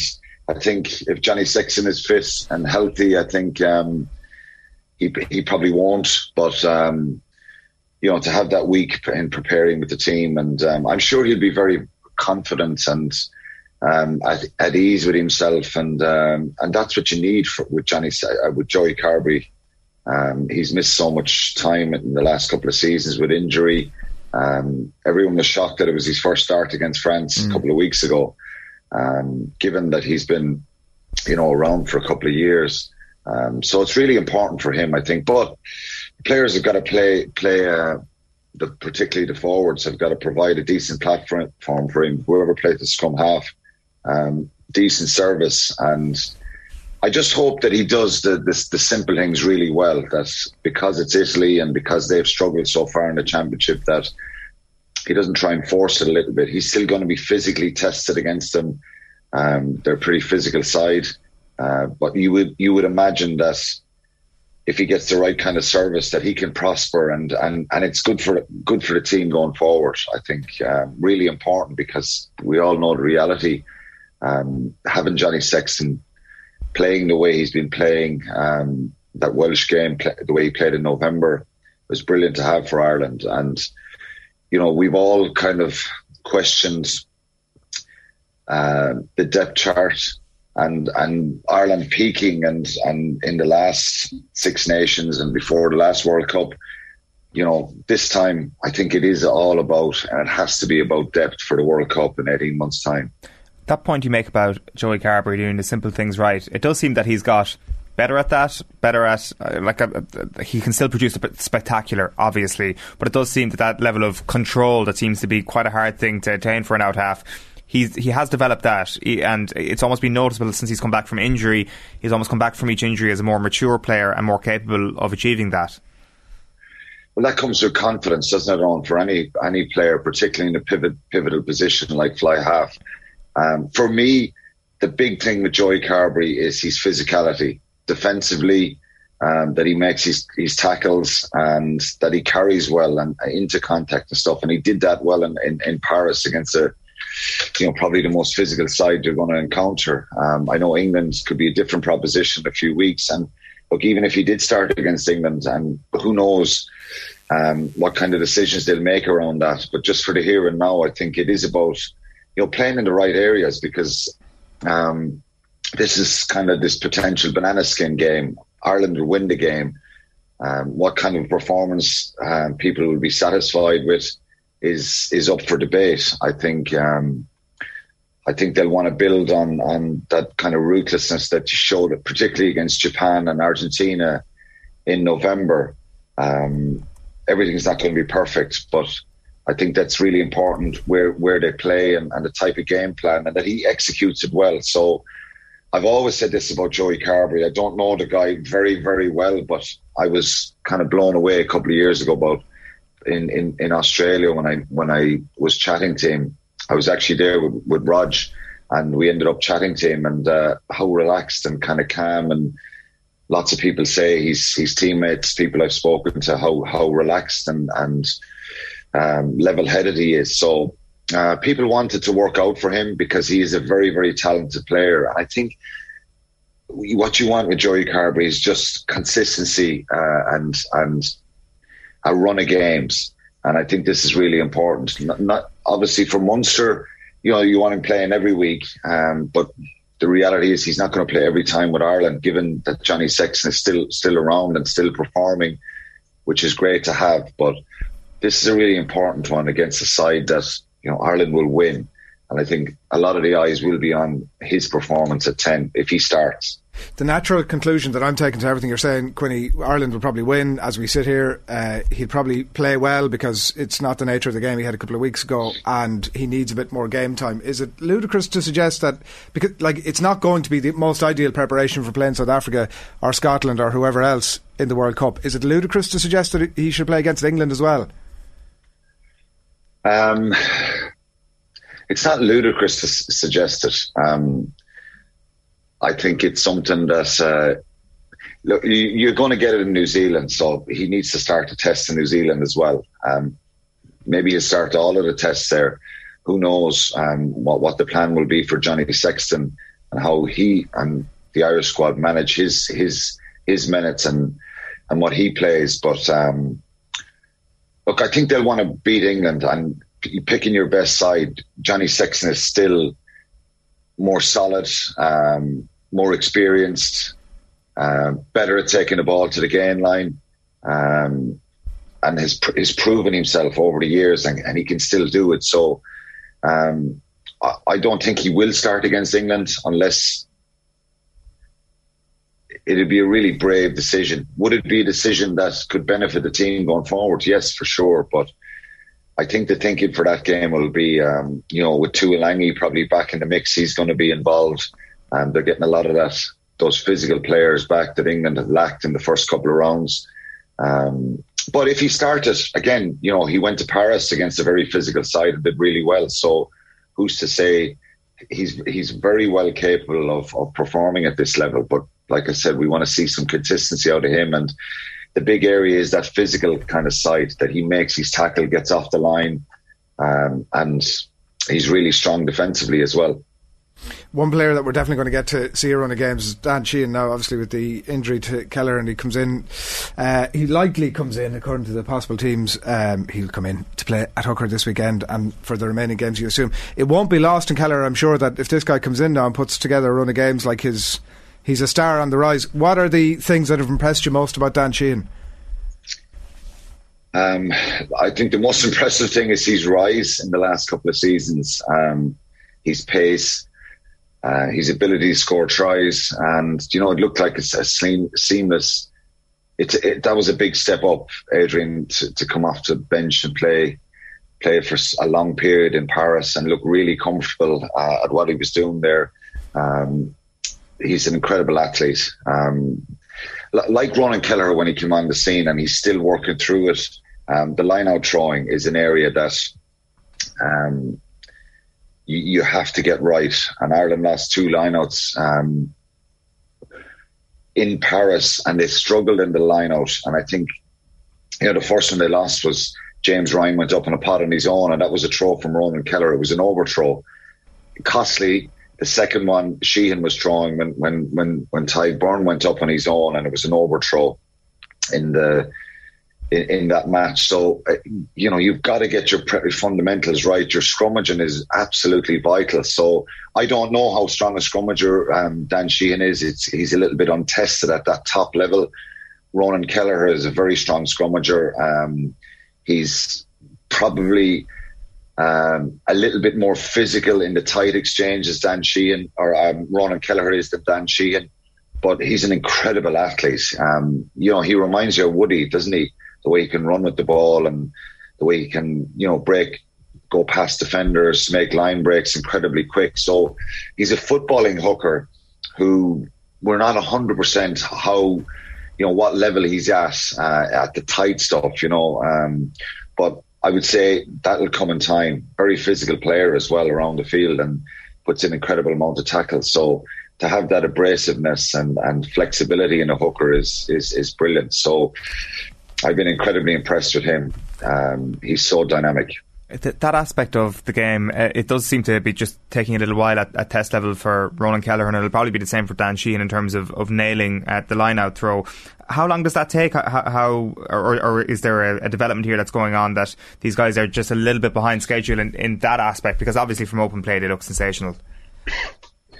It takes a little bit of time. On it's like um, you you you you build on their, their, their, their, natural ability and strengths. Like Ronan Kelleher is very, very dynamic around the field as well and makes so many line breaks for Leinster and for Ireland.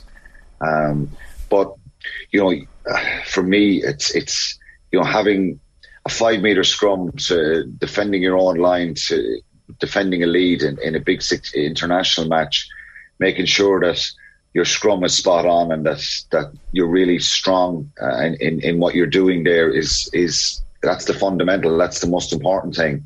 Um, and it takes a little bit of time. They're they're both very big physical hookers. Um, it does take a little bit of time. The line out throwing is just it's like a goal kicker. You continuously work on that. Um, the opposition are, you know, the strategy there uh, they adopt around around defending your line out. Some some international teams are, are better than others at, at attacking your line out and stuff like that.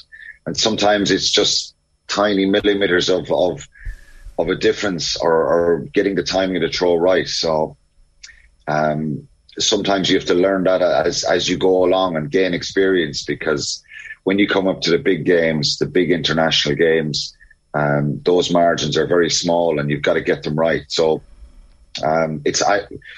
There's no suggestion that these guys are not are not good at that. It just you get better the more physical you you you, you realize the the tempo and the pace of international rugby and the pressure you're under and and the physicality that he would have seen Dan Sheehan himself and experience in Paris is different level than he would have played a URC game for, for Leinster where he's very dominant on the front foot, making lots of carries, uh, swatting fellas off and scoring tries. So there's a little bit of a difference there, but it does come as you get stronger, develop more, and and work with your forwards coaches and, and, and your props around you as well. Uh, England Wales uh, tomorrow, Quinny. What's your expectation from that? Hard to know what the Wales team turns up, but what do you think? Uh, it is. It is hard to know. Um, I think England obviously are, are, in better shape now with Courtney Lawes back, Tuilagi back. Um, it makes them stronger. Um, they're still a little bit still a bit unsure about where they're at. Um, given I thought they were really poor in Scotland um, for a team that had a lot of a lot of possession. Um, obviously, ended up losing that game, and it's hard to judge them in Italy. You know, if, if Ireland were over in, in, in, in Rome and won, you know, by 35, 40 points as England did, um, it was kind of sloppy at times. Um, it's just hard to judge and know where they're at. I think they'll probably uh, Wales obviously responded um, and had a real dogged kind of a determined performance against Scotland in, in Cardiff and were, were a lot better. They're still short of a lot of experience and a lot of injuries. So it's a hard one to call. I don't know. I, I, I think England will just be too strong for Wales there and, and probably overpower them and, um, and, and beat them in Twickenham. Yeah. All right. We'll leave it there. Enjoy the games over the weekend. Cheers, lads. Alan Quinlan, host of the Red 78, joining us to uh, preview the weekend's action. It is 30, 14 minutes past nine. It's Friday morning. You're watching OTB AM, and uh, we still have a live crappy quiz upcoming, by the way. And here is what's on OTB Sports Radio over the course of the day. Uh, half past 10 this morning, the football kick-off coming your way. David Connolly is going to join uh, the lads to mark a card ahead of the weekend's games. Uh, Joe, in conversation with Ruby Walsh, is our OTB Gold at 1 o'clock. Friday night racing from 3 uh, this afternoon at uh, four o'clock. It's Matt Rushmore. And Kildare is in the spotlight.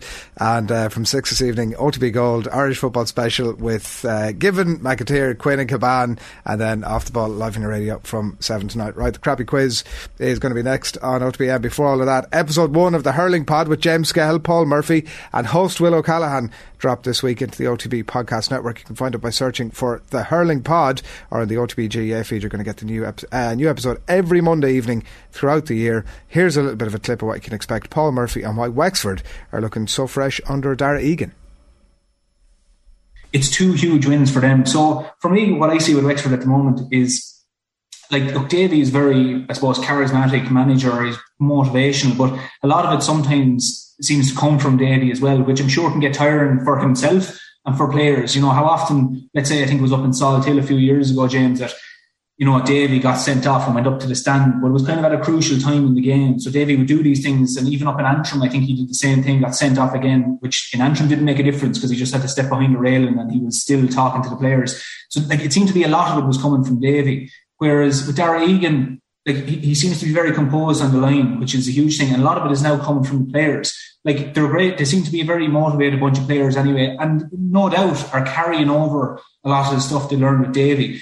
But I thought it might be tough for Darragh Egan um, stepping into a role in Davy because it's not easy, I suppose. Follow Davy fits into a job, I'd imagine, because you know, as, as we could see legacy from other intercounties that have had Davy, it's it's it's tough to fill that void. Whatever he does, whatever he does in the job, it can be tough to fill it.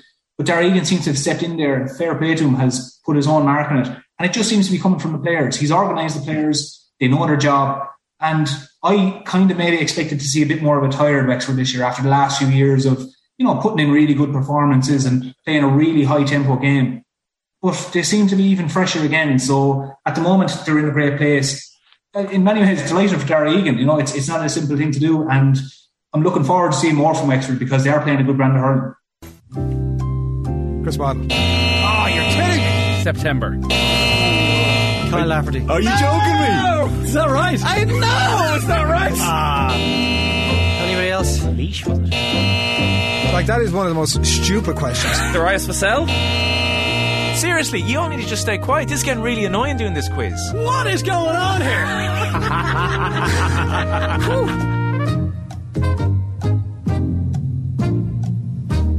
Welcome, welcome, welcome, welcome along to the shoutiest segment on Irish radio. It's a scintillating, it's a stupefying, it's a splendido, crappy quiz.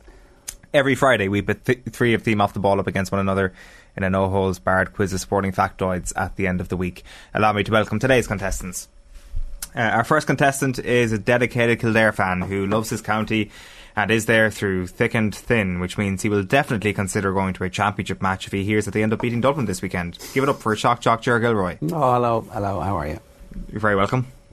I was I was forced through economic necessity to leave my county, and I'm now marooned, isolated in uh, in a foreign coal land. It is a tough time for him indeed. Uh, our next contestant has ditched the slacks and bought himself some new bootcut jeans. He threw all his wine out and exclusively only drinks pint bottles of Bulmers. You see, he's a hurling man now, and he only dances to the tune of Las Vegas and the hills of Donegal. Give it up for Adrian, who's your daddy Barry. This week I put out my back, pulled my calf, strained my hamstring, and have sore toes after the hurling. It's uh, it's not great. I'm also slightly traumata- traumatized. Ger has just flashed his Wordle, and it's uh, it's left me not in a great state. Wow, that's uh, that sounds. It's not good etiquette, I have to say. Pretty filthy. Uh, our last contestant today doesn't get out of bed until the sun sets. He doesn't speak until after the watershed. He is the host of a saucy new late night phone in show where anything goes. Over 18s only.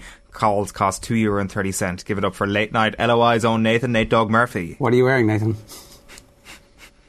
Whatever you want, Jared. Oh, Jesus, time to kill the feed. Listen, I'm, uh, I'm I'm glad to be back after the last couple of weeks. Uh, this quiz has turned into an absolute pity party from Barry and Gilroy, two old guys in an inexorable slide into irrelevance that the public are being put through every Friday morning. Wow. And now, now, as I'm leaving the office last night, I hear rumours of a return for angry producer Mick. That's angry happening. producer Mick on his way back to the crappy quiz, which happening. is essentially Wayne Rooney returning to Everton a waste of an expensive waste of everybody's time. Oh, so that makes us that makes us Everton, is he? That's like That's fine. Well, we'd be happy to be Everton at this stage, wouldn't we? We welcome people with open arms back to this company, of course. You've let yourself down badly over the last couple of weeks again, on. I, I, I, I'll give Barry and Gilroy a pass. As I say, two old guys fighting against the dying of the light. But you need to stand up for yourself at some stage. In what in what sense? Last week's final round was an embarrassment. How? It was a low point, even for you.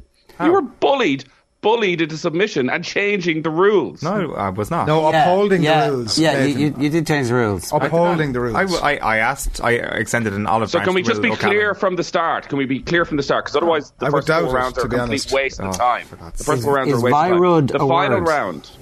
V I R U D. Is that a word? I'm not, I'm not sure. Ah, Actually, Jared, Jared, this is you see, this is the sort of thing, Jared, that actually will get you cancelled. Like Uh, honestly, nobody wants this, to hear this you doing continuous Wordle flashing of the on air. wordle is not working for anybody. I it's Uh, on how will the final round work? Will the person with the most amount of points be going first? No, it should. It should. I mean, Yes, yes, we'll do. Yes. We'll go through. No, okay. no. like I mean, you. you know what? It was okay. Will O'Callaghan was like, you know what? I'll I'll go second, and it was fine. But he shouldn't have gone still second, he won- should have gone won. last. It doesn't He matter. should have gone But why? You're punishing. You're punishing. Oh, you're No. trying to keep it alive. This is like it's it's how the American sports system is not broken because they don't have clowns like you lobbying on your own behalf. This you're is, this is a- rewarding this is- stupidity. This is You're this is excellent that we're we're doing this the weekend of Congress where it's all about pork barrel politics and what can I get from me.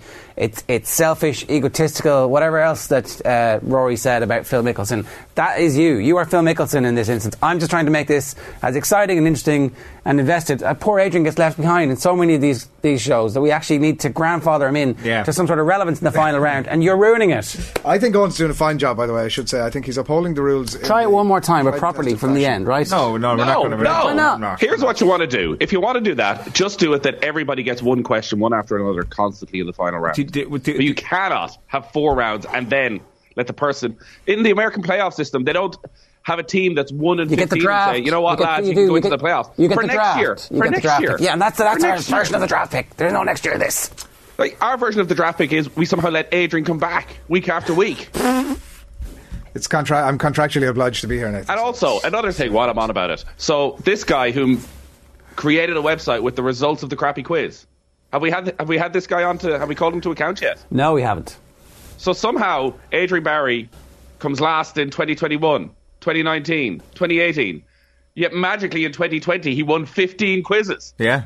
I, th- remember you about can't that trust run. anything. Was it 13 this in a row? fake I won news. that time. He went you on- can't trust anything He at the went end on, of a- he went on a great run. run. Yeah, he was 13 champ, in a champ, row champ, champ, champ, champ, champ, Started to do some research. never happened. You've not Remember, all that. remember, it was predictable. Uh, Well, In the- was it No, that suddenly we were all working from home You- and Adrian uh, Barry if, had the if the last five minutes of all I can hear in my head on, I don't know about you, and by the way, you're doing a fine job, and you should stick to your principles. I think you're a fine presenter, you're a fine questioner, you're excellent at your job. This is not a good if endorsement. The last five minutes of what's going on here, I don't know about you, but I'm feeling slightly sort of. Everybody at home is uh, is delighted to have Nathan back, and uh, I, I am too, Nathan. I, It's a lot to get off his uh, chest, that man. Really nice to have you here, as ever. The format is a classic UIVWR, is that a word? It is, yeah. But it's Ah, seriously, come on, can we It's on like slip and slide seriously? trivia, the you've just fire. ruined my everybody's everybody's wordle No, experience this for is the day. Talking over each other is the best form of radio. Podcast the crappy quiz on otbsports.com or on the OTB Sports app. And if you're watching on YouTube, make sure to click the thumbs up. I'm sure those thumbs are rolling in. Please send any questions you have via postcard to Crappy Quiz Quizmaster off the ball towers, Marconi House. Get off Digges the Lane, laptop. Dublin 2. Uh, it has been a vintage. Like if if I'm on the laptop and I'm doing as bad as I am, do you not think that? I mean, I'm you know. looking stuff up. Is that a? That's what someone who is doing badly. Exactly. By, uh, Adrian what they Barry School for people who can't use computers. Have I said what Yeah. how well you're looking this morning? You're looking. Uh, thank you, Adrian. Actually, we might we might have a look at those rules later on. It's been a, a vintage vintage week for listener questions. Round one is the boring questions round, never multiple choice, and these questions were sent to, sent in by Rory Dillon on Twitter, who referred to himself as a bored teacher on midterm. Jer.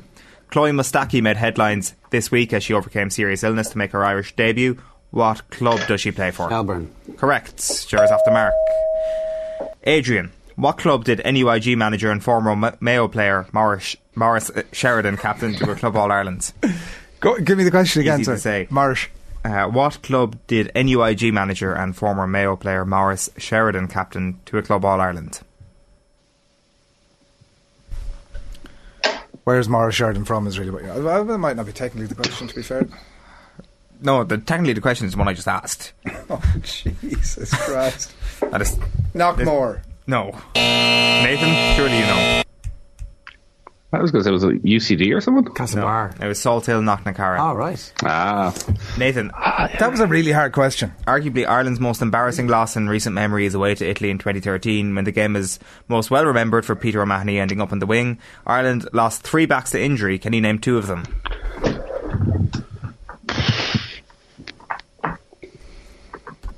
Keith Earls. That's one. Give me one more. Name two Ireland backs, basically. Like Well, it's multiple choice, as Ger would say. I know it is. It is. It's not. So Well, it Brian won't- O'Driscoll. No, that's not correct. Uh, Luke Marshall and Luke Fitzgerald were the other two. Who God, my one was a standout stinker. That was tricky. Round two is the Italian sports people round. In the build up to Sunday's Six Nations game, Greg Haw, another Twitter user, has been in touch to send in the following questions. Ger, four Italian managers have won the Premier League. Can you name three of them? Uh, four Italian managers have won the uh, Premier League. So we're going to go Conte, we're going to go Claudio Ranieri, and we are going to also say who else won the Premier League? Uh, an Italian manager. Come on, I'm going to need an answer here. Uh, Di Matteo didn't. Uh, Final answer? no, hang on, give me a second. Come on, it's like you've given everybody. I, I could have asked for the repeat of the question. Repeat the question for me, please. Oh, come on, give me the answer. Uh, Oh wow! Come on. Roberto Mancini. Boom! Adrian. Who was the fourth? Uh, Ancelotti. Oh, Adrian, only one player has Italian won. Big Sam. How did I forget him? Only one Italian player has won the Premier League, Adrian. Who is it? What? Only one Italian player has won the Premier League. Who is the player? Gianluca Vialli. Roberto Mancini. Ah, stop.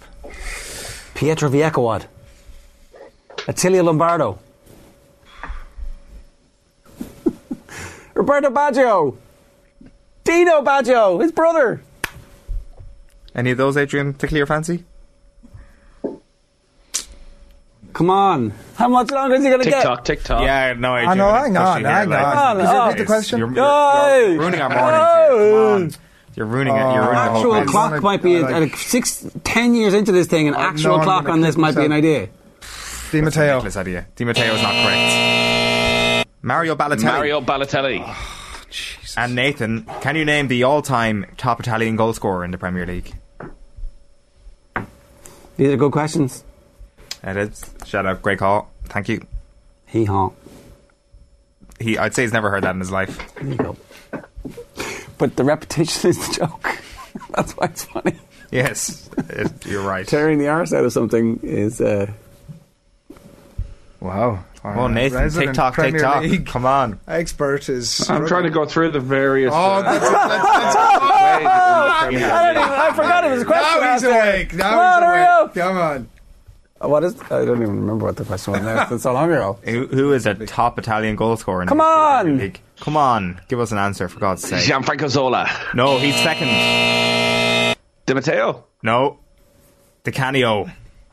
Wow. Paolo Di Canio has scored 66. Doesn't seem like uh, Di Premier Canio League was an option there for Zola scored 59. resident Premier League expert. Nathan Mark of the devil. Tell me what did um, and what did Balotelli score? Uh, what did Balotelli score? Uh, if I scroll down through the list of names, Balotelli is Nowhere near that, obviously. nowhere near that, actually, yeah. Oh, no, sorry, he, 21 goals. He's in sixth place, sorry. Uh, he's behind Graziano Pelle, uh, Fabrizio Ravanelli, Carbone, and Zola make up the rest of Carbone. Wow. Okay, so the next round is the Pass the Parcel of Doom round. You know how this works. I've been told that the intro to this round is too long. If you don't know how this works, go back to an old quiz. Um, Jer, you're up first. Uh, these questions are, are also sent you in welcoming our by new our listeners in board there? Uh, midterm. It was you who was complaining. Uh, by our board midterm teacher, uh, Rory Dillon. Uh, thank you, Rory, for basically doing my entire job this week. Jer, can you name GAA a GAA county ground? Full names, including sponsors and places. Sorry, full names including sponsors is what I want. Places are not accepted, so you can't give me Thurles or Clones. I need full stadium name, including sponsor, please. St. Conleth's Park, Newbridge.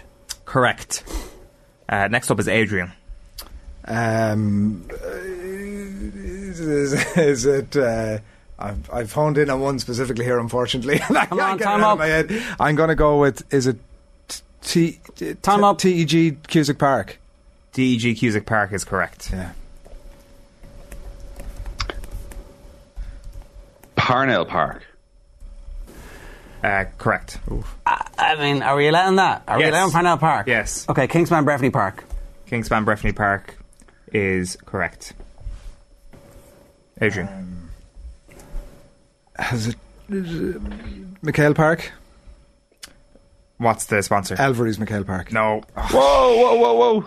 Yeah, if he just says MacHale Park, he's wrong. You don't go tell me the sponsor. Oh, yeah, no, but some, I- ground- yeah, some Elvery's- grounds have a sponsor, some grounds Park. don't have a sponsor. It doesn't matter. It doesn't matter. anyway. Elvery, Elvery's is wrong anyway. Um, you're you're out. Nathan.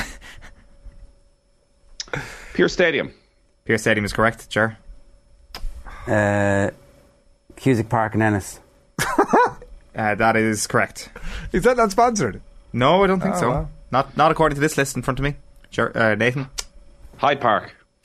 Hyde Park is correct. Yeah, no sponsor on that. Sure. Um, I'm going to say Netwatch Dr. Cullen.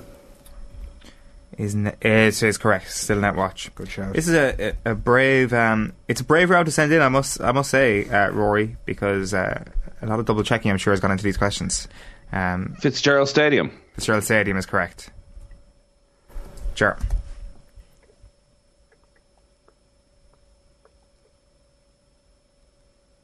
Uh, did Tipperary just fucking announce? Oh, pardon me. did they just announce a sponsor? I don't know. Did they?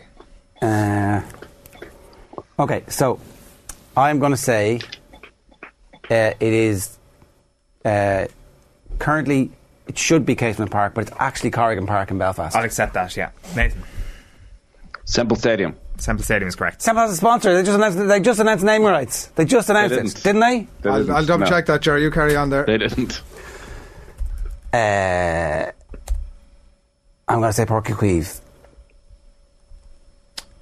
FBD Insurance secures naming rights for Semple Stadium as a headline. Boom! He's out. You out, sucker. What? FBD, That all you got? There's actually a photograph here of FBD Semple Stadium. I, was, I wasn't sure if it would come in yet or not. From I wa- when? Ah, it doesn't From matter. when? It doesn't matter. It's been announced. January Has 2022. it started? but has it started In yet? your I face. haven't heard anybody January talk about Semple 2022. Look at him trying to defend the Yeah, indefensible. I, I, I will say on the sheet of questions, our listener did Well, not that's all that include matters. FBD. That's No, all that matters. no. no, correctness is, is No. obviously what Correctness matters in is the world of the important. crappy FBD, quiz. you need to have a word with Do you know- somebody. do you Ain't know- nobody calling that FBD Semple Do you know what I'm going to do? I'm going to stand up for myself here, Nathan, and I'm going to overrule you on this one.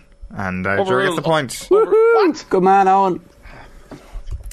Not changing the rules midstream. There's the. Did we? Did we? Do Kingspan and Breffni Park? Did we do that one? We did, yeah. No. Oh, sorry, the ones that you didn't get. O'Moore Park, O'Connor Park, Glennon Brothers Pearse Park, Aughrim County Ground, Nolan Park, Páirc Tailteann, Chadwick's Wexford Park, IT Limerick Gaelic Grounds, Páirc Uí Chaoimh, Fraher Field, Páirc Esler, Brewster Park, MacCumhaill Park, Healy Park, Athletic Grounds, Celtic Park, St. Tiernach's Park, Hastings MacHale Park, Páirc Seán Mac Diarmada, Hastings MacHale Markievicz Park. McGovern Park, Ruislip, and Gaelic Park. The Athletic Were the ones. Grounds.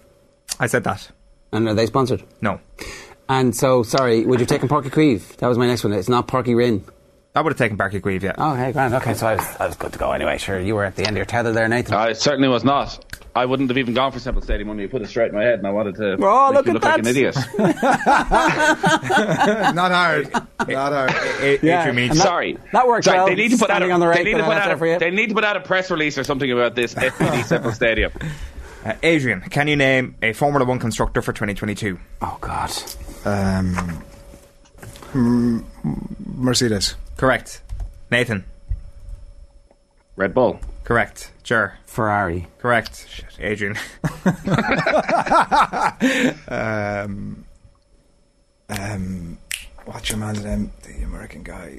uh, big chap who's son. Team 33. Come on. Um, In, for season one. He's just trying to think back to the opening scene of season one. The rich guy. He's a billionaire. But what is his name? Um, Come on, let's go. Renault. what? Renault. No. They're gone. That's not the name of the team. Their beautiful blue, blue cars aren't there anymore, Adrian. It's a terrible thing. Nathan. Um, Oh, I think I Alpine. the man's name. Alpine is. That's a new Renault, isn't it? Or, but it's, it's correct anyway. Uh, Jer. Williams. Williams still there. Nathan. Um, Toro Rosso. No. What? No. no, it's not on this Look list. at, he's looking. This is a bit like uh, FBD Semple Stadium. What? Something it's- has happened, and I haven't been up Jer there. gets the point. The ones that you didn't get. What was your man's name? Kroll. Kroll. Kroll. Stroll. Bottas? Stroll. Bottas is a He's a driver. driver. Stroll. Stroll. Stroll. Lance The, Lance the, Stroll. uh, I got to look smart after the question is asked, Jar. It's- Uh, it's, it's, Jer, what did I call I the other week? Bottas. 4 nil nil up here. What was your man's Uh, name? The American guy, the big American guy. Lance Sla- uh, Stroll. Lawrence Stroll, Stroll. is Stroll. Lawrence Stroll. Um, Would BMW. No, McLaren, AlphaTauri, Aston Martin, Alfa Romeo, and Haas were the ones you didn't get. Haas, yeah. uh, Nathan, lead us off here. Irish Six Nations try scores versus Italy 2011 to 2021. Can you name any? This is a long list. You go quickly. Uh, Jesus. Um, 2011. Come on, Yeah, Stalin. yeah, come on. Um, Jesus. Rob Pass. Kearney. Rob Kearney, is he there? Uh, What? He's not. I don't think he is. no, Rob Kearney, you're out. Sorry, these aren't. I, I have been put these in alphabetical order, so it might take me a second extra. Do Ger- Control F. Keith Earls. Keith Earls is correct. Um, Robbie Henshaw.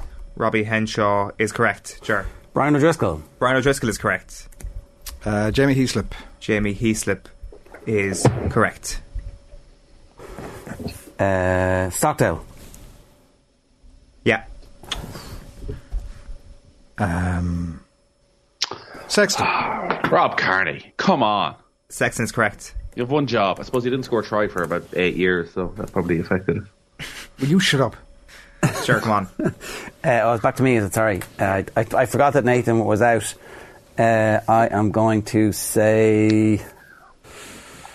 I am going to say uh, Conway. Conway is not correct. Boom! Hugo Keenan. Hugo Keenan would have been correct. The ones you didn't get Damn To- Tommy Bowe, Andrew Trimble, Tom Court, Cian Healy, Fergus McFadden, Sean Cronin, uh, Jack McGrath, Conor Murray, Tommy O'Donnell, CJ Stander, Jared Payne, Ian Madigan, Craig Gilroy, Garry Ringrose, Conor Murray, Bundee Aki, Rory Best, Quinn Roux, Will Connors, Hugo Keenan, Dave Heffernan, which means Adrian gets off the board. We enter boom, boom. into round four, the fun free magic number round. Contestants get three points for getting the number exactly right. If no one manages that, the nearest contestant who doesn't go bust gets two points. The second closest gets one point. I'm going to say can only accept the answer that's written on your paper. I'm also going to have to ask for your pens once the music ends. So if you don't mind, give us the following number. The position Shane Long moved into in Ireland's all time Premier League top scorers after scoring last weekend, plus the number of points Mayo defeated Dublin by at the weekend, plus the number of tries scored versus Italy for Ireland in last year's Six Nations, plus the age of Dan Sheehan in years. Your 30 seconds expire when Sinatra sings Bright Shiny Beads. So, where is Shane Long now in the all time top Premier League Irish goal scorers after last weekend? How many points did Mayo beat Dublin by? The number of tries Ireland scored against Italy in last year's Six Nations? And what age is Dan Sheehan? Again, another great round sent in by Rory Dillon on Twitter. Bangles, hear how they Sure, it's got his pen down early, so does Adrian. Well, Adrian's typing up onto his uh, cheat laptop. My fingers down. Nathan? 38. 38. Jer? 6. 36. I've gone for 32. 32. The answer is 37. Happy days. I changed it last minute. Oh Me too. I, I I rounded down after my experience of last week. Shane Long. My, my numbers add up to 37, and I was like, I bet it. Wait there's till no you way hear Nathan now tell you how great he is as he as he overshot the runway. Shane Long moved into third place. At third. Third. Yeah. Mayo defeated Dublin by five points. Yeah. Yeah. Ireland scored six tries. Oh, yeah. five. Dan Oh, Sheehan is 23. kidding me. At 22. I, look, look, I've all the right answers. Ah, look at genius. Yes, yeah. Yeah. Special prize for that. Yeah. Uh, yeah, our participants medal for you, Nathan. Well done.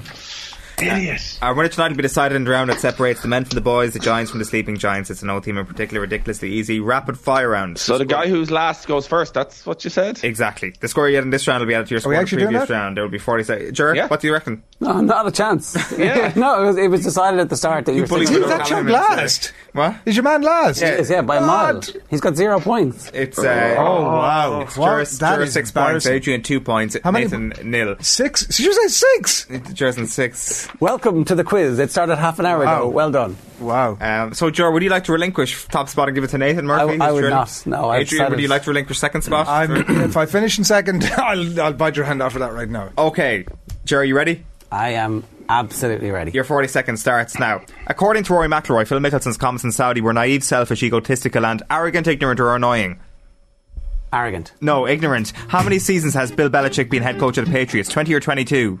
20. No, 22. Who was the last Dublin manager before Dessie Farrell from Na Fianna, Nathan? Oh, God. Uh, Pillar Caffrey. Yes. Where is Congress taking place this weekend, Jer? Croke Park. No, the Air Dome. Who is the Antrim senior hurling manager, Adrian? Sean Cassidy. No, Darren Gleeson.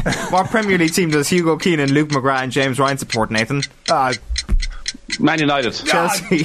Who? What are called Heffernan's parents called, Jer? oh, stop. Uh, Marie. No, Marion. Rachel. Come on! Give me the questions! Give me the questions! It doesn't matter. You're all. Come on! You're all. I was within shooting You're all distance. shit. You weren't, you weren't, Come you on! weren't. What county is Rachel Blackmore from? Kildare. No, Zero. Tipperary. You're, now you're minus one. Tipperary. Actually, I'm one. Not a ahead of, I'm ahead of you, Not man. a single answer correct in the rapid fire round. Eight incorrect Oh, answers. This was an absolute shambles. Sure. Sorry, the on. questions were a disgrace. Those questions, and even if Jer won, like you can't have multiple choice questions. in That the first rapid fire. question, sorry, that first question. took- first question was- took eight seconds. And, and- and without exaggeration, I don't mind that I've finished second the here. most I've no problem with that. question but I I've will say managed to get through that 10 is the most outrageous question that has ever been included. Thank you once again to Rory fire. Dillon on You- Twitter for sending them in. We appreciate your Embarrassing. questions That was- here that was Rapid embarrassing. Quiz. Uh, Rapid sure, fire. Sure or falls rapid to six fire. points. Adrian finishes on minus two, and Nathan finishes on. Uh, sorry, Na- Adrian's on minus one. Nathan finishes on minus two, which is uh, an extraordinary The uh, record. result. A new record. Congratulations. Wow, minus actually, two. Finishing on minus numbers. Let's see your workings again there for the, uh, for Yeah, the yeah, top them special- up round. Well, I'm the only one who got them all right. Oh yeah, You know, apart from obviously one of them. Participation. Congratulations. Uh, Jer, congratulations. Uh, OTBAM has been brought to you uh, every morning this week by It Gillette. shambles. Good morning, start Only- with Gillette. Here, don't send in any more questions. Oh yeah, keep sending, keep sending me the questions. We love them. Uh, Your best sure. face forward with their That new and improved razors. Uh, we'll be back I've ever seen. Monday morning on half past seven. OTB AM. With Gillette, put your best face forward with our new and improved razors.